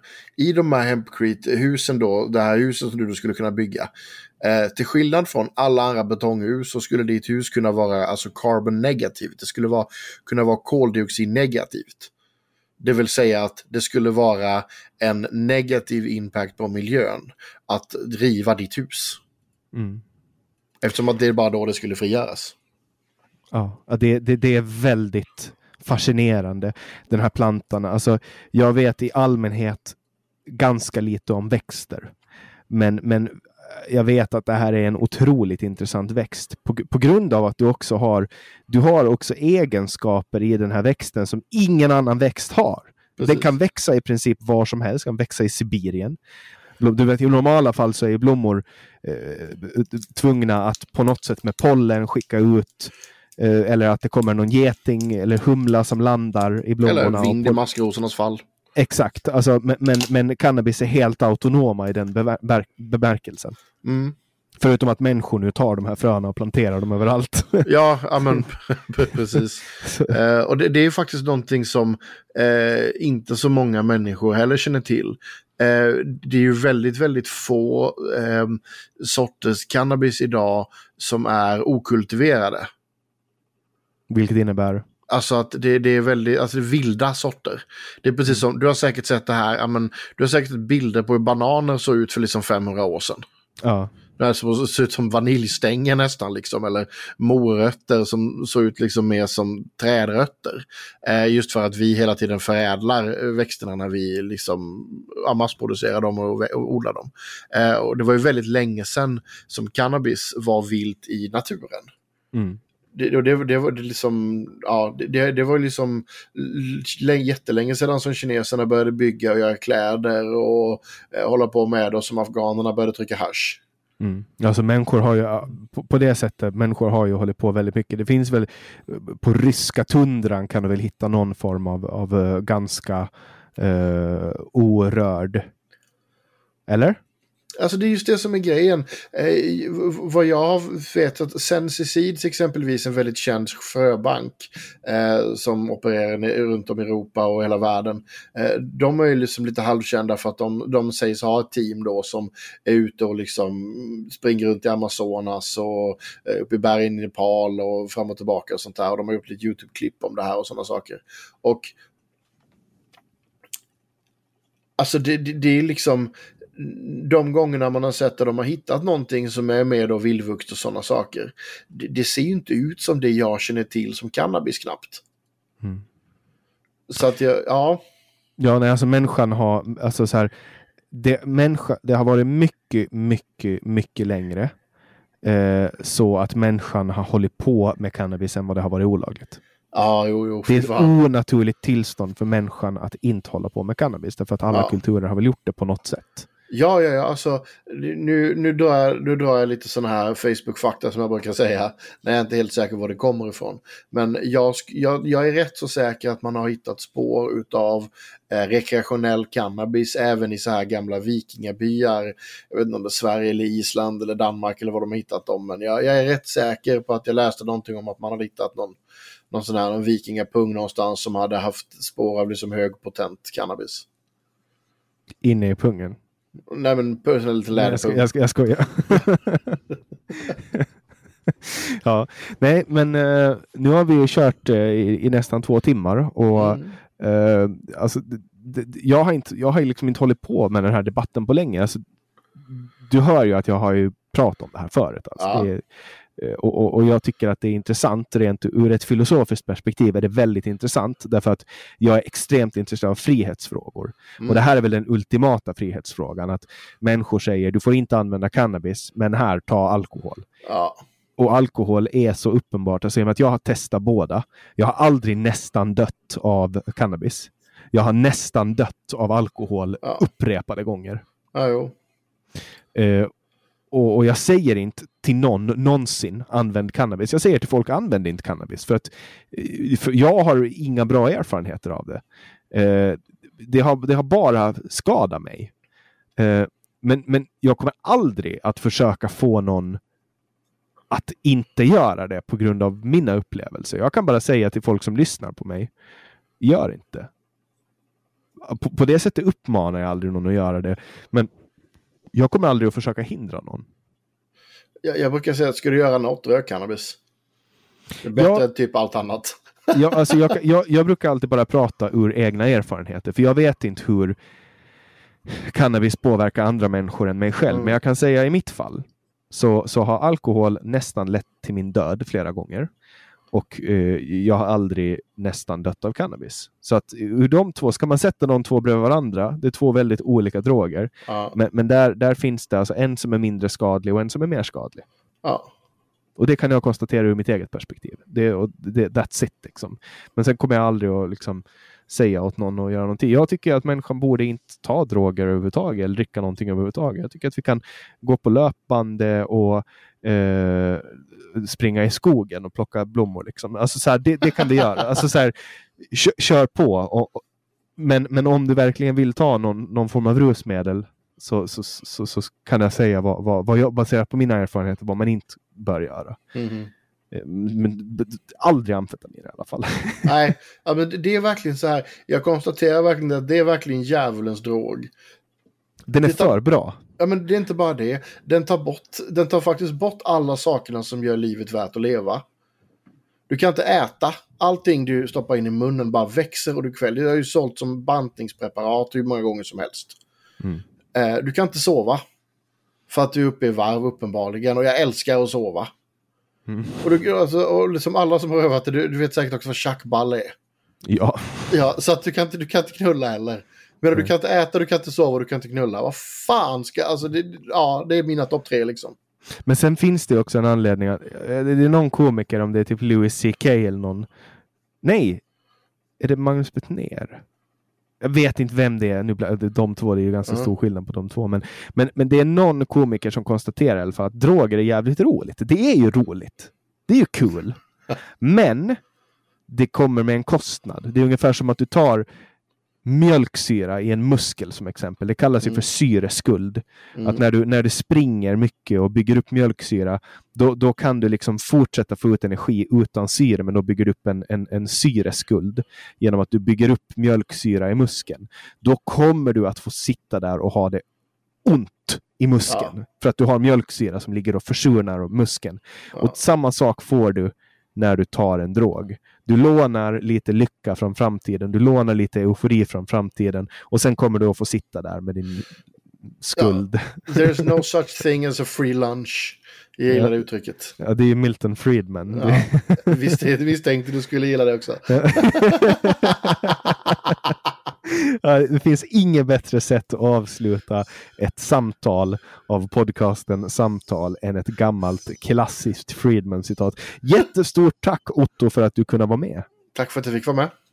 Och till alla er som har lyssnat hoppas jag att ni inte tar någon form av olagliga preparat. Det är olagligt i Sverige. Om ni ska göra det, gör det i ett land där det är lagligt. Jag rekommenderar ingen att någonsin ta någonting annat än luft och vatten och den mat ni behöver för att överleva.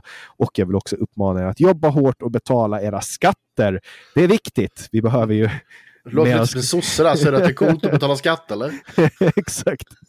Exakt. Och om det är så att ni vill ha eh, någon speciell gäst i den här podden så kan ni gå in på www.samtal.ax och önska.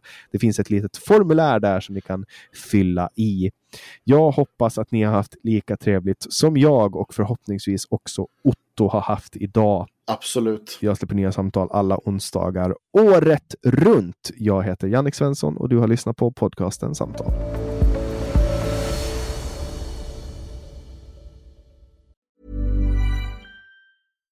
Here's a cool fact a crocodile can't stick out its tongue. Another cool fact you can get short term health insurance for a month or just under a year in some states.